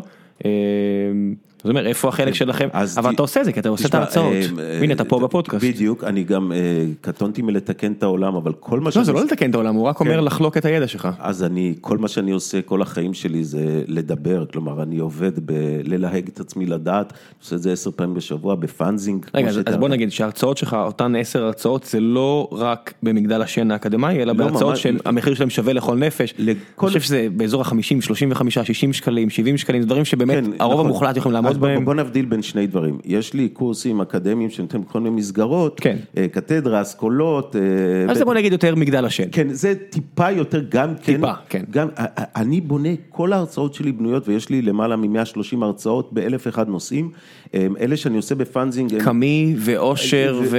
יש איזה עשר הרצאות כן. שהן יותר פופולריות לקהל הרחב, אבל כל ההרצאות שלי יוצאות מנקודת הנחה שהמאזין הגיע ממאדים. הוא לא קרא שום דבר, הוא לא יודע שום דבר, ואני מתחיל מאפס. אמ, זה לא קשה לעשות את זה אגב, אה, בשאלות שאני עוסק איתן, כלומר לא צריך, להבדיל ממרצה בפיזיקה, שהוא לא יכול לדבר על קוונטים. לא, בסופו של דבר גם, אתה יודע, אתה רואה מהרגע שהגיע את אה, סיימון סינג. סופר הודי בריטי, אז הוא עשה את משפט האחרון של פרמה, ואז סדות ההצפנה, וזה ספרים ששברו את השוק ואת המפץ הגדול, ואז הוא עושה את ריפוי או פיתוי, שזה ספר על אה, רפואה אלטרנטיבית. עדיין יש תעתוע מאוד בתור מבקר ספרות, עם הקונספט המדע הפופולרי הזה, בוודאי. שאתה לא יכול, הדיוטות לא יכולים לקרוא אותם, נקודה. אני מסכים, ועדיין הוא הרחיב את המעגל בצורה ניכרת. גם אם הוא עשה את זה מחצי אחוז לארבעה אחוז, נכון. זה עדיין המון אנשים ש... ועדיין גם אם תבחן... אה, מה לעשות, זה הנושא. זה, נכון. הוא מנסה להנגיש אותו בשלב מסוים זה כבר נהיה מעליב. אה, נכון, אז, אז כן. אחד מהשתיים, או שהוא יורד לרזולוציות מובנות, לרזולוציות שהקורא לא יכול להבין, או שהוא אומר דברים מובנים מאליהם שאתה... יש אנשים, קוסמוס, ויש כל מיני, אה, גם בגרסה של... אה, מי עשה, קאר סייגן שעשה את הגרסה כן, המקורית, כן. וגם ניל דגרסי שעשה את ה... זה ספרי מדע בפולרי, זה הדבר... יצא לך לקרוא אותם? או שאתה פשוט לא אוהב את הז'אנר? אה, אוקיי, כן, זה אחד הז'אנרים. אני אומר לך, מעט מאוד קראתי, שאני יכול להגיד שהבנתי הכל. בוודאי שלא. ושיש, ובגלל זה יש שם משהו מתעתע, להבדיל מפילוסופיה. זה עדיין בידור. שפילוסופיה היא נורא אינטואיטיבית. כן. פילוסופיה, ברגע שאתה מחייל את הראש טיפה, לא לחשוב בצורה בינארית של אפס או אחד, יש תשובה או אין תשובה. ברגע שאתה משתחרר מההתניה הזאת, מהר מאוד אתה רואה שאתה עוסק בשאלות הכי טריוויאליות שבעצם פילוסופיה עוסקת בשאלות שכל ילד בן שלוש שואל את עצמו, ופשוט אחרי זה שהוא מתחיל להיכנס למרוץ החיים העכברים, אז הוא שוכח אותם. להבדיל משאלות בפיזיקה, שהילד בן שלוש לא שואל את עצמו. לא, כי, כי פיזיקה זה באמת... אה, היא גם פילוסופיה כן, אבל פיזיקה ומתמטיקה זה מגדל שאתה רק שם את הלבנה הכי גבוהה, אבל אתה צריך לדעת את כל הדרך למטה, ופילוסופיה יש, פילוסופים בטח מאוד יכעסו עליי, אקדמאים שיגידו שברור שצריך לדעת את כל המגדל גם בפילוסופיה, אני אומר, אבל אתה יכול לתרום משהו, איזשהו רעיון מעניין בפילוסופיה. השאלות הגדולות שהוא דיבר עליהן מקודם, אלה שאלות שהדבר היחידי שאתה צריך כדי להתמודד איתן כמו אפלטון, זה שיהיה לך חושים ותודעה ורצון להתעניין בהם. זה הדבר היחידי, אלה כלי העבודה היחידים שלך, אתה לא צריך שום השכלה, לא השכלה אקדמאית, לא, לא, גם לא צריך להכיר את העולם, אתה לא צריך לדעת כלום כדי להשתתפק עם שאלות של תורת ההכרה, של מה אני יכול לדעת, מה לא, מה זה מוסר. האם אני יודע, אה, כולם יש דעה בזה. בדיוק, כן. כל בן אדם מזה, אגב כל בן אדם הוא פילוסוף, כשמישהו אומר שבריז'יט ברדו יותר יפה מאנג'לינה ג'ולי, הוא כבר קובע לא רק שהיא יותר יפה ממנו, מה זה יפה בעיניו. ומה זה יפה זו שאלה פילוסופית גם כן. נכון. ובגלל זה כל שאלה זה היא שאלה פילוסופית, אחת ההנאות הכי גדולות שלי בחיים, זה אה, לראות איך שפתאום אתה מדליק אנשים על השאלות האלה, שלא העלו על דעתם שזה מעניין, ופתאום הם אומרים, וואלה, זה יותר מעניין משער הדולר. זה כאילו, יש באמת דברים, כי אני אומר תמיד לאנשים, שזה מסוג, השאלות הפילוסופיות, אני חושב שברגע שאתה נדבק בחיידק הזה, אם אתה נדבק בו, חלק גדול מהדברים כבר אחרים לא מעניינים. פשוט נהיים נורא... הם נהיים דלוחים. כן, הם נהיים, הם הם נהיים חולפים. השאלות האלה, אלה שאלות ש... מה, זה, מה שיפה מהירידה הזו ממגדל השן, שאני עושה במגרשיים, זה שתראה כמה חשוב לך, אבל כן להדליק אנשים ולסקרן אותם, וכלכלנים עושים את זה ב-20 שנה האחרונות, גם עושים את זה, ומתמטיקאים עושים את זה, ופיזיקאים עושים את זה, ומדעי המחשב עושים את זה. חשוב לנו, מה שדיברנו על הזולת, כן. חשוב לנו למצוא את הדומה לנו אצל אחרים. אני יותר, כן, אני ממש אבל נהנה להדליק, אני נהנה לראות איך שהעיניים פתאום... להדליק למשהו שמדליק אותך. כן. זה, כן. הנה, אתה רואה, אתה בכל זאת, הדומה... אני חושב אבל, אתה יודע מה, אני ארשה לעצמי פה את האגוצנטריות הזאת, אני חושב שזה באמת אובייקטיבית. מעניין. כאילו, מה יותר מעניין ממי אני, מה אני רוצה לעשות, מה אני יודע. מה, כמה, כמה יכול להיות מעניין באמת, משהו יותר מזה, אני לא יודע.